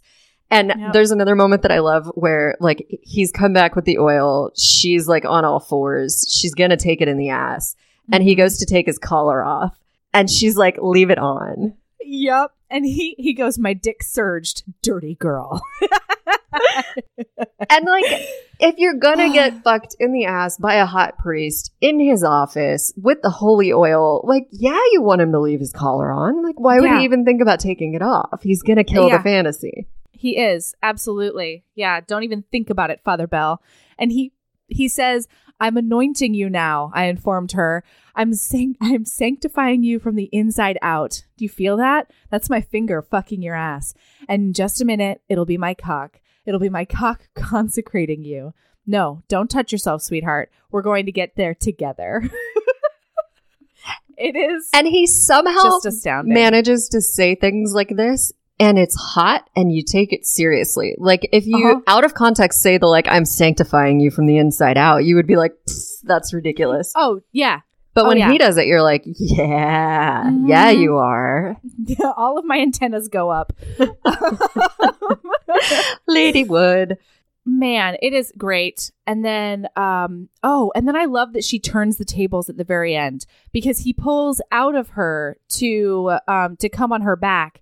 And then right afterwards, she says, "Clean me up," she commanded, like the little queen she was, and I rushed to obey. And that, yeah, another Mm-hmm. perfect example of like he is a dom in the ways that a male dom should be, and in so many ways, a male dom or a female dom, it is like they are serving the submissive. They're doing these things because it pleases the sub, and in that way, the power dynamic is skewed. And people who don't have any exposure to BDSM so often misunderstand that. In fact, I got called out on that on TV once in a TV interview on the doctors really? one of the the doctory people whose names I don't know and should was like, "Oh, but you know, isn't this wrong? The power dynamic is all in favor of the dominant." And I had to be like, "No, it's not at all. Yeah. Like you've just exposed yourself as being totally ignorant because it's Yeah. not. You are serving your submissive, and in doing so, like they have a sort of mastery over you." Mm-hmm. So yeah, absolutely. Father Bell is classic that. Like he's Yeah. such a great example. Yeah, absolutely. And good BDSM, at least when you start, is scripted. You go through exactly what each of you is intending to do, right? And you like set the scene and you negotiate limits before or like you negotiate preferences and stuff like that so that it may you can maintain a safe space. Yeah. All right. All right, so he's he's fucked her in in all the holes now. Yeah, that's right. Yes, he has. She is sanctified. They are kind of just trying to live the lie, and there's this moment where he's got his sister's rosary, Yeah. and like that's the rosary that he uses, and he has this realization that like she and her death are this driving force in his life, and this weight that he carries around, and he's always trying to kind of avenge that wrong. I think is how he puts it, like Mm-hmm. his life is constructed around this weird kind of vengeance where like he's going to right that wrong and Yeah. he realizes that maybe there's something more powerful there in that like what if he chose love instead Yeah. and he even says like wasn't that what christians were called to do after all choose love above all else Mm-hmm. and he says love the word was a bomb an unexploded bomb living inside my chest and so he texts poppy and he wants to give her the rosary. Mm-hmm. and that like he feels so strongly for this woman that he wants to give her this symbol of his sister. And it has so it's what he prays with. And it just there's so much power there. Yeah. and so much symbolism. And she's wrapping in these layers of religion. And it's really beautiful Yeah, yeah, yeah. It makes me cry just thinking about it, honestly. And even then, even though they're he's going over there to do this monumental thing, the whole scene starts out with them being really cute with each other and her being like, jeans and a t-shirt, you're a person. Yeah. and you know, they talk about whether or not they're dating and like all of the all of the weird questions that uh, are are awkward sometimes just on a on the regular. But then when you add the collar to it, it's like I don't I don't know how to navigate this and it's it's just wonderful. So, yeah, he gives her the um he walks through her house and he's just loving her mind, looking at her books and all the the various things she has all over her house. And then gives her the the rosary and doesn't she doesn't she say at first that she can't accept it Yeah. because it's too much Yeah. and they joke about him da- her dancing for him Yeah. and i love that there was an excellent plant for what is to come Yeah. So the end of that chapter is like he is just totally smitten. And you Yeah. get like, this is love, I thought dizzily, Oh. wondrously. This is what laying down a cross feels like. This is what taking up a new life feels like. It feels like Poppy Danforth. Oh And he says the final words of the rosary and he says, I almost forgot whom I was praying to. Hail, Holy Queen, our sweetness and our hope. Ugh. God damn it, Sierra. Oh, it is so, so good. So then he's like, All right, I still need to be a priest though. So I'm going to go and I'm going to confess because that is what I have been taught is the next thing you do. So he goes down to his usual confessor, the guy who was his roommate in seminary school. And he's one of these like ultra holy dudes who just lives on a different plane of existence and he's incredibly insightful and yeah, I don't know. He seems like a mythical creature to me, Yeah. but I'm into it. I want I so I read Priest first, and then mm-hmm. I knew that Sinner was the next book, and I desperately wanted it to be about Jordan. No. I was like, I I need this again, and I need to see like what brings him to his knees. Yeah. and it's not what happens, but it's Mm-mm. he is this really interesting character again with the Yeah. really good side characters. Yeah, really, really good side characters. But he refuses to accept this guy's confession. He's just like, no, I'm not going to hear a confession. And Father Bell's like, what the fuck, dude? I thought we were pals. and he's like, I will hear your confession when you are actually repentant and you're going to stop because I can see all over your face right now that you are not prepared to stop. And Father Bell's like, well, God damn it, you're not wrong. it is so excellent. So he's like, "All right, well, I definitely I definitely am not." And then the next chapter opens with a week later, I stared up at Poppy's ceiling. yeah, and this is they're like trying to just live the lie. But it comes to a head, and she's like, "I don't know how long I can do this for. Like, right. it this isn't gonna work forever. Like, what are we doing?"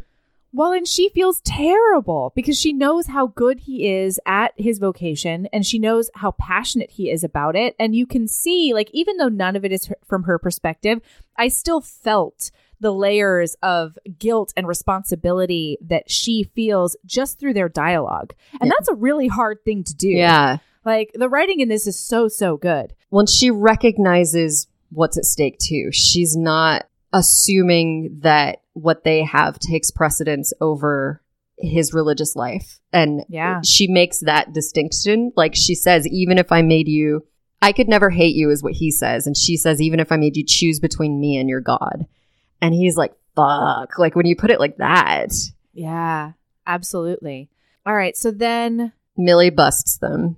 Millie busts them. You're so right. He's sneaking out of her little cabinsies one morning and making his early morning trek from her house back to the rectory. And I love Millie too because she's just like she she's already sitting in his living room. And so it's that classic Like a mob boss. Yeah. Yeah.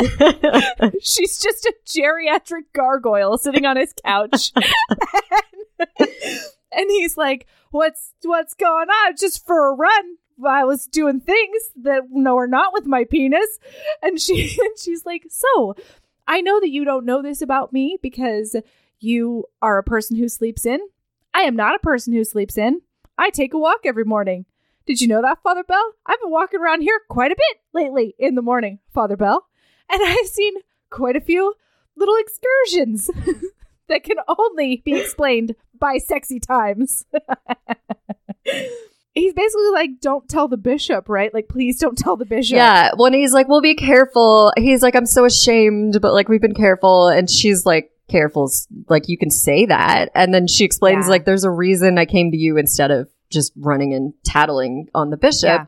And it, she says like, "This town needs you, and it doesn't need Mhm. another scandal, and you're gonna rip open all these old wounds, and like, what are you doing, bro?" Right. Well, and and Millie, I love the fact that she is direct and harsh, but she's also very loving and she's also like I don't necessarily think what you are doing is wrong. Right. I just think that you need to clean up whatever circumstances in your life to make it okay if this is something that you want. Right. Yeah. She's like, choose. You can't have both. Like, Yeah, I can't make the decision for you. I'm, you know, but like the, this like fantasy land you're living in doesn't exist. Yeah, absolutely. So then we are at Mass. There's a dude who walks in who is a tiny bit shorter than Tyler, but like also in really good shape and in very expensive suit. And he seems like there's a little bit of a molecular connection between them where he's like, I don't think this is good. And guys, it's Sterling. Yeah. Sterling has come to town. Dun, dun, dun. And Sterling hands over a manila envelope that is appropriately ominous. Tyler opens it up and it's a thank goodness it's not like a picture of them fully boning. It's Yeah. just a picture of him like kissing her neck or something like that. And he has obviously had a private investi- investigator following Poppy. And I love, I love that Tyler's first response is not like, oh shit, oh shit, oh shit. It's like, hold on, you've been stalking Poppy? Yeah. because that's not an okay move, bro. Yeah. and Sterling can't see what that that he can't see the the distinction there and why it would not be okay. And so Sterling's basically like, leave her alone so that she'll come be my mistress or I out you. And Tyler is not impressed. So Tyler goes in or yeah, Tyler now, he's no longer Father Bell to us. He is firmly Tyler yes. he starts going through this i mean he's he's freaking out he's panicking Understandably so. yeah Like absolutely. Millie knowing is one thing. Sterling having photographic evidence and an agenda is another thing entirely. absolutely so he spends a lot of time pacing doing all of this this was a moment where i was like my natural inclination would be to call my co-conspirator or text my co-conspirator and be like fuck what's gonna happen Yeah. and that is not his response No. He's just like quietly stewing. It was something I could not identify with. it was very priestly or like monkish, where like he quite. internalizes. Where yeah, exactly. I'd be like, fuck, fuck, fuck. I need to talk to you right now. yeah. Yeah. So then when he finally does text her, he gets no response whatsoever. And he's just like, this is weird. She always responds. Like, we're really good about this with each other.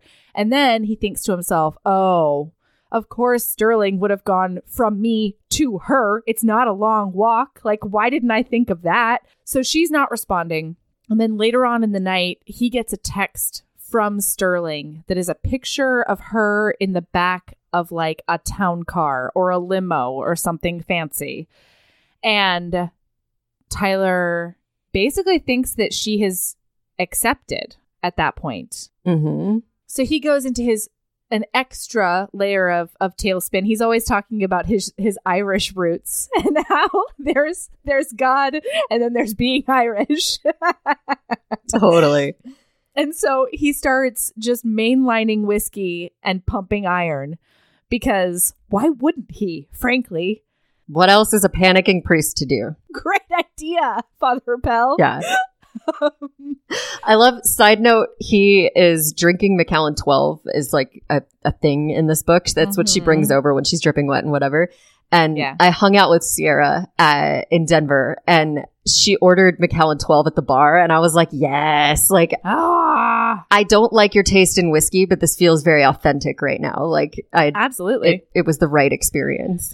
yeah, I can't join you, but I will admire. yeah. he so he does this like essentially all night. He barely sleeps. Is that right? Yeah.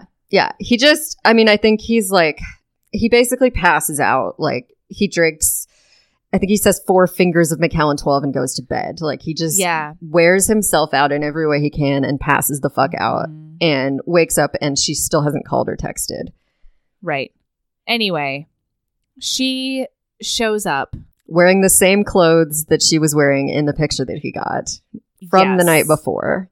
from the night before and he's like oh man he's been doing drunk push-ups. I tried to do drunk yoga one time. I got i got drunk and i was younger and i was like man you know what? Sounds like the best thing in the world. Like will just heighten my experience. Is like some yogas Oh man, did I fall all the way over? Yeah. just immediately. I It's don't- I don't know if it's idea. a man thing. I had an ex boyfriend who loved to get either drunk or high and like go run marathons or like he did like crazy exercise. Like he would get drunk and go do a triathlon. And I was like, you are a crazy person.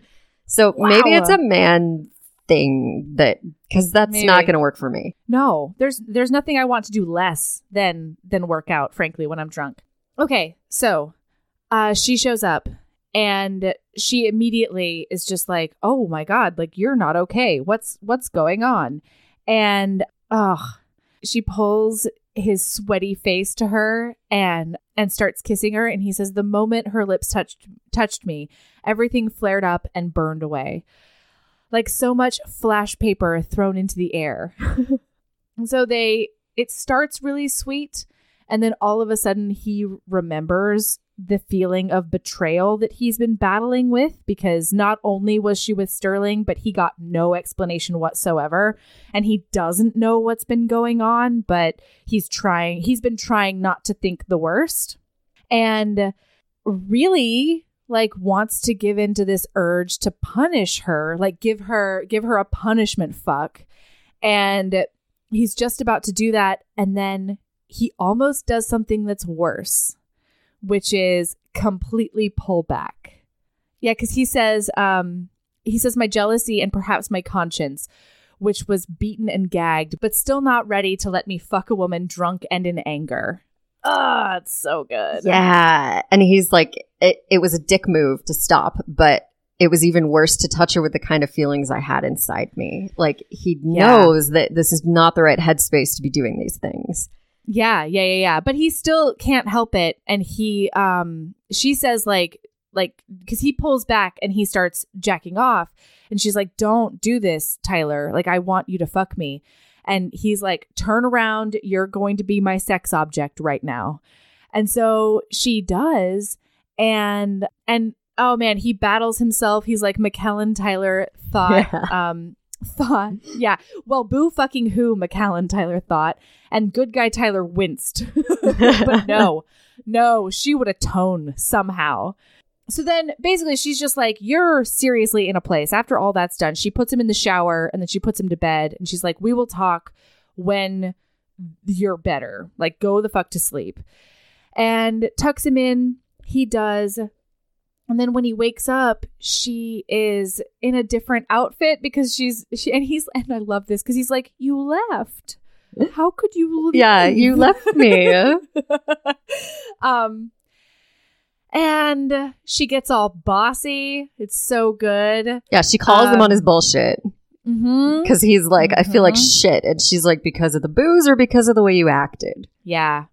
It's excellent. And then She wants to take him somewhere. Yeah, she wants to go on a date. So she's like, it's not going to be fancy, just like, let's go.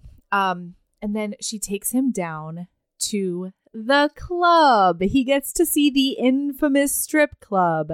She takes him into a back room because she, like her boss, she still works for the club as, um, as like behind the scenes from home. She's like their money manager and everything because he realized that one of his employees already had an MBA and he's a very smart businessman. so he transitioned her.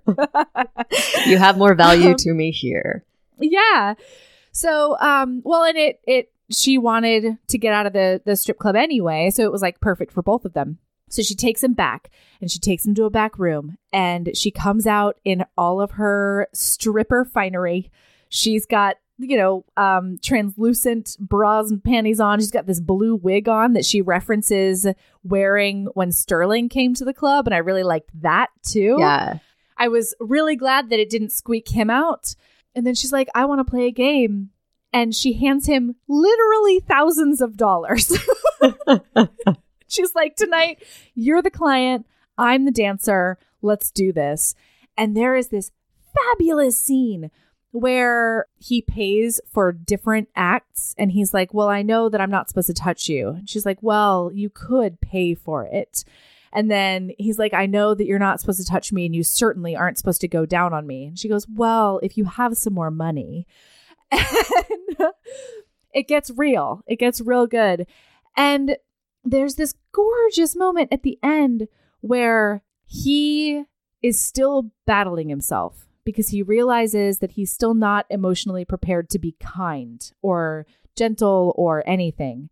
And she, he's really worried about her and her reaction. And she takes the reins and she's like, Tyler, I brought you here in order to have this catharsis. I want you to punish me. I am giving you permission to act out those feelings in a really safe way so that we can move past it. Like, I know that even though you're a wonderful man and you're a priest and you're a feminist, there is still a part of you that needs to reclaim me. So, why don't we do that? And, and it's oh, hot. Like, handled the wrong way, that would just be like, ugh, ugh Yes. yuck. Like, no, that's not okay. But this way, it is. It's like she's giving him power, but in doing so, taking her own power. And it's, yes. ugh. Well, and especially since through his inner monologue, you see how much respect he has for her Yeah. overall. He's like, here I was thinking I needed to protect this woman from me. And yet she had the the emotional control all the time like she she was taking care of me and i should allow that like it's gorgeous Yeah. jesus it's so fucking gorgeous Yeah. And then it's hot. Like oh and when he does like go for it and is like making her pick up money with her mouth, but makes her take her panties off first. And He's got her on a leash that used to be a scarf. Like, oh, it is excellent work. And that is like the that's the way they get over that hurdle. After all of that, he basically comes to the conclusion that he's going to choose Poppy. And uh, there's this moment in a sermon. He had this whole sermon prepared that was on like I don't know. I think it was like the vices of the flesh or Yeah. something very Catholic, very traditionally Catholic, I should say. And he throws it all out and he's like, "I want us to choose love." I think is the basis of his sermon. yeah, exactly. And his whole plan is to immediately call his bishop and resign right afterwards. So Poppy's in the in the hall. She's hearing this sermon and she's actually got like kind of this panicked, worried look on her face throughout, like this very sort of concerned look because she can't parse what he's saying.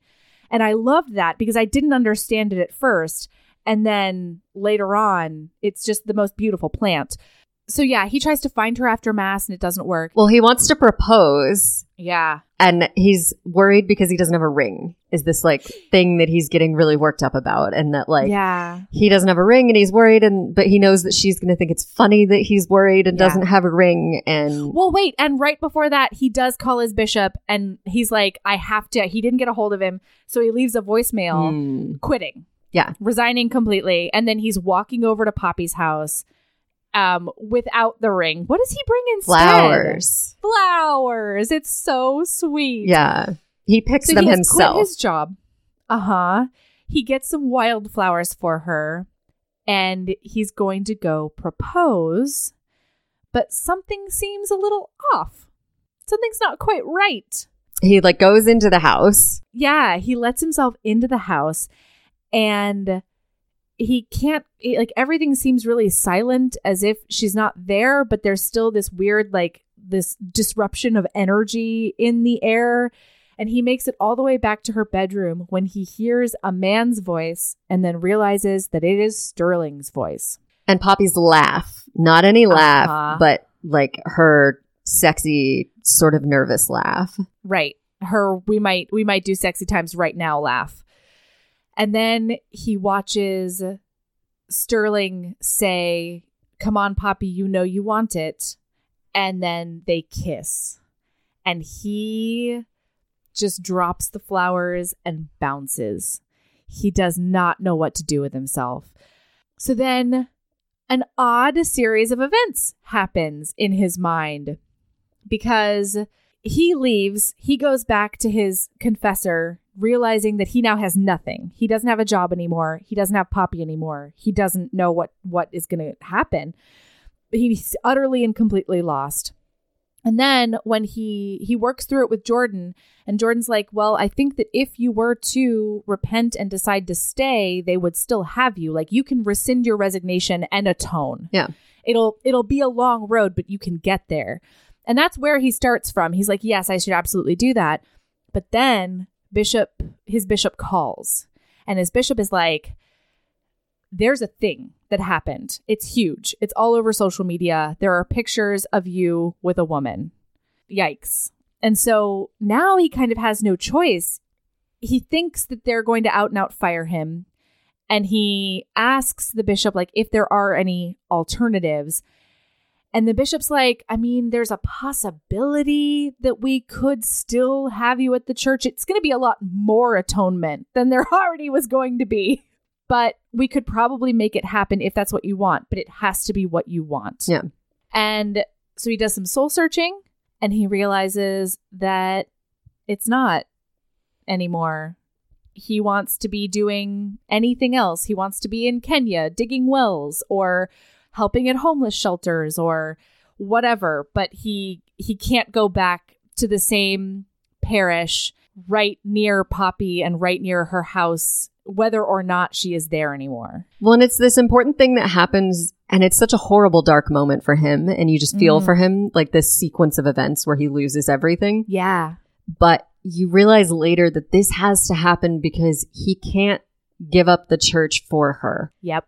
Like that would always be hanging over their relationship. So, like, he has to come to that conclusion outside of Poppy. And the only way for that to happen is this way. And I thought that was clever. Like it needed to be in the plot, but I I don't know if I would have recognized that writing it. Like Yeah, it's, absolutely. You know, it speaks to Sierra's power as a storyteller that like she knows she has to take you to this place at the end. Like we know we're getting a happily ever after, but it can't happen because of Poppy. Like he can't lose those Yes. things because like I mean he does, but he has to make that choice on his own even if he doesn't get her. Exactly. And and that is so essentially in a nutshell, he spends the next 7 months um doing various things. Like he he spends a long time in sort of mourning and working through everything. Then he goes to Africa for a while to do some missionary work and to build schools and stuff, I think, and then comes back because he gets into graduate school and and he's really making a life for himself outside of Poppy. And then he realizes he found out a while ago that she left the rosary at the club with his name on it so that he could get it back somehow.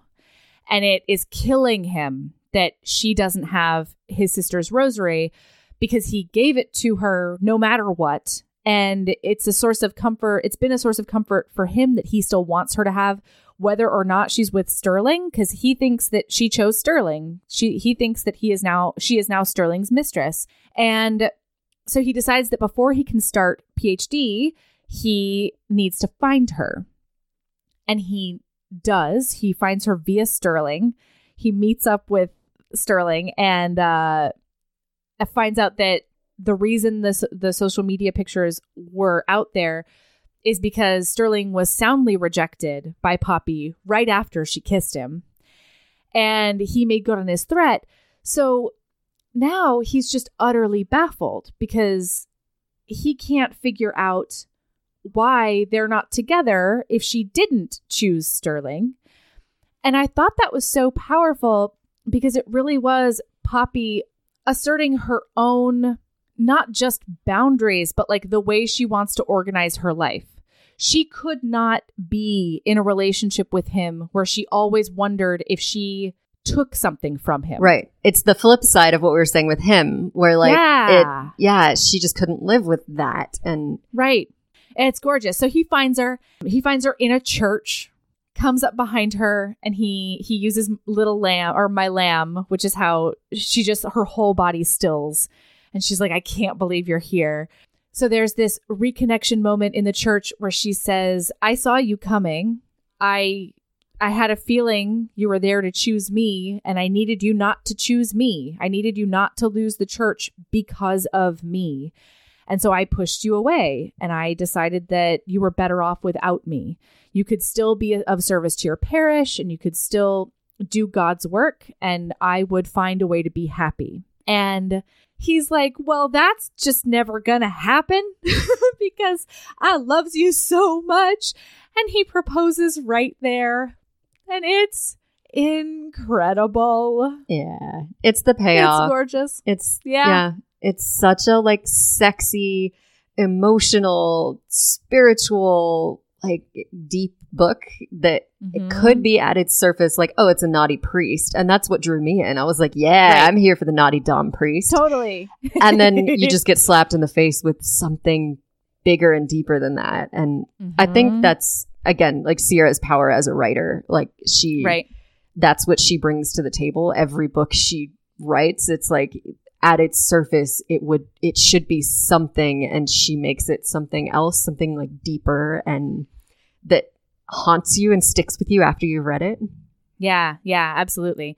Sinner is all about the second brother who is um who's like a, you know, a bad boy kind of dude, but then he meets a um or re-meets a I think they're called postulates. She's going to she's tr- she's on her way to being a nun. Yeah, And she's like, I need to find out if I'm missing anything. So teach me Yeah. if I'm missing anything. I need to do some experimentation. test And my does it desire. Yeah, yeah. And it goes from there. It's so, so good. So yeah, all the stars, highly recommend. Yeah. Enjoyed enjoyed my face off with this book. Um, and cried. Sinner also made me cry hardcore. yeah. Um, in other ways. Like it's so, so good. Um, yeah. So So yeah, Jenny, this is the portion of the show where we do a self love recommendation. I have and that can be as uh, as literal or not as you right. like. so vibrators. No. Hmm. um yeah i had been stressing about this because i was like fuck what am i gonna recommend that like I, i'm in this Mm. weird place in my life where i was like i don't want to just give like a mommy recommendation or Hmm. you know like things Sure. that make my life easier as a parent so i'm actually i love there is you should maybe give yours because i thought i had it up there is a a fellow reader who makes this handmade jewelry that has like lines from all of our favorite books in them, like those lines that just like stick with you. And Ooh. there's it's such cool jewelry, and I'm trying to remember what her actual company is called. So you give your lady love while I look this up. okay, all right. Um, let me think. This is awkward because I am I never record episodes this far in advance. So Mm. I want to talk about Ember leaving, but that's not going to be applicable. yep. okay, you know what? It's cold. And I'm going to give a really, really simple one this time. But I use a French press when I make coffee. And my favorite thing to do in like the fall and winter is to add cinnamon directly to the French press Ooh. when I'm, yeah, like directly to the grounds when I'm making coffee. And it, because it does this thing where, like, unlike adding cinnamon directly to your coffee afterwards, a lot of time that clumps up. But with the like putting it in the French press, it all it never clumps up. And if it does, the clumps get pushed all the way to the bottom. So you just have this beautiful cinnamon essence to your coffee that doesn't make you um, cough sometimes because it's just clump of cinnamon. I love that. That's such a simple thing that I would not have thought about. That is my current lady love. Sometimes nutmeg is fun to play with too. Oh yeah. Okay, Yeah. so mine is there is a woman named Terry Ellenberg and she she's like an avid reader. I met her on the internet through one of our book groups for a series that I'm obsessed with and she makes jewelry and her company is called So Beautifully Broken Jewelry. And oh, you can find it. She's got like a Facebook group where she does weekly sales, but then I think she's also on like Etsy and has a website and whatever. And so it's this gorgeous handmade. She like reuses materials like old license plates and coins and whatever, but she also does like those lines from books that just like hit you in the gut or like I'm looking on her page there's a pendant that says we're the granddaughters of the witches you weren't able to burn or like you know Oh, just those shit. like deeply powerful lines and symbols and whatever. And it just, it's like really Love cool it. stuff. And she's awesome. So that is my like plug uh, a cool reader, but also just like awesome jewelry. And cool gifts for like readers or people where you're like, I don't know what the fuck to get them. And it's Yeah. like, yeah. And it's beautifully broken jewelry. Mm-hmm. So beautifully broken. All right. And Terry Ellenberg is her name. All right. Perfect. Wow. This has been the Oh. most fun. Yeah. It's like, it makes me so happy that we actually got to connect. Thank you. Well, I love like when I'm listening, it's and um, Andie Christopher said this about our show once. She's like, it's like listening to a really great conversation with tape over my mouth. Like I always want to be able to jump in. Like you or Erin will say something, and I'm like, ah, but I have something. Like I want to say it too. Mhm. And this time I finally got to. So yeah, yeah, yeah. Thanks, absolutely. HBs, for having me. And oh, so may I say that your Facebook group is a the cult is a lovely, pleasant place to be, and I love you guys. And I'm like I'm terrified of Facebook, so I feel like our podcast is not very active on Facebook, and it's making me Mm. feel like I need to reconsider, like that there are pockets of Facebook that are happy, safe, loving places. So Yeah, that's the thing is like I probably I I don't really use my Facebook personally anymore unless I post something on Instagram and it links directly to Yeah. Facebook. I don't do that. I literally just go there for the cult. And we've actually had a couple of members have to reapply because it's a closed group mm, because they were like I needed to deactivate my account and create a new one so that I don't have any of those toxic friends anymore. Oh, I am just here for my groups. that's awesome. Yeah, it was really it was really smart. Yeah. Um so yeah, it I I love it there. It's it's the best place on the internet in my humble opinion. Yeah. But yeah, HBs, I am among you. And if you, you want to come check out our podcast, it is the Wicked Yeah. Wallflowers Club. And we, we talk about romance too, but we usually interview the authors themselves and like talk about new releases. And we do episodes where we just do like downloads of everything we've been reading.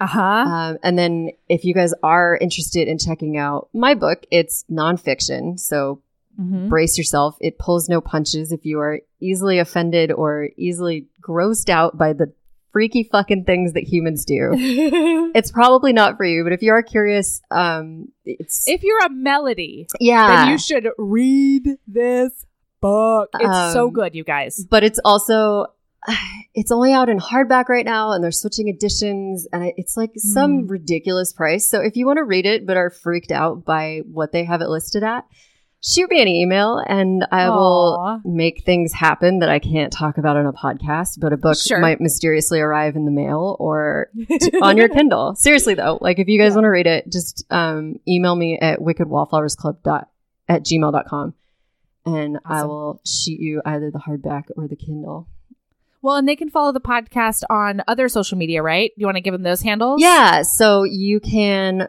find me on Instagram or Twitter or Facebook for the podcast, and it's at WCKD Wallflowers. So at Wicked Mhm. Wallflowers. And then I'm also there as a human person author thing. Um, and that would just be Jenny Nordbak on all platforms. So Excellent. yeah, I'd love to hear from you guys. Yeah. And then you can, of course, find us on all the places. Um, Instagram is at heaving bosoms, Twitter is at heaving underscore bosoms. I hate doing this. Facebook is at Heaving Bosoms Podcast. There is, of course, the aforementioned Heaving Bosoms Geriatric Friendship Cult. And you can always send us emails about anything and everything at heavingbosomspodcast at gmail.com. And we love you and we want you to follow us so that we can talk to you on the internet, sort of in real life, but not really. And Take the tape uh, off your mouth and join in the conversation. Yeah. Like, I get so excited when people are like, I heard this and I have this recommendation. And I'm like, fuck yes. Mhm. Yeah, that's the best. All right. Hmm. So, keep being a badass. Love yourself as much as you love worshiping cunts in a sanctuary. Yes. All right. Thank you so much again. We adore you. Thank you. And have a great day. Yeah. Good luck with the maternity leave. Thanks. Bye.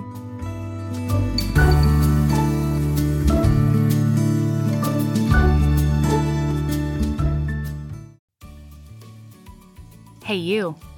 Yes, listener, you. Are you loving the show? If so, please leave a rating and review in your podcast app. The 90 seconds you take to say something nice not only helps new people find the show, but it makes me super smile over at HBHQ. Also, I've had a few people ask, and the answer is yes. We are still doing the five star bribe. If you leave us a review with five stars, then we'll do whatever book you want. We're real, real deep into the list though, so it might be a while. Ah! Lilas! Okay, back to the show.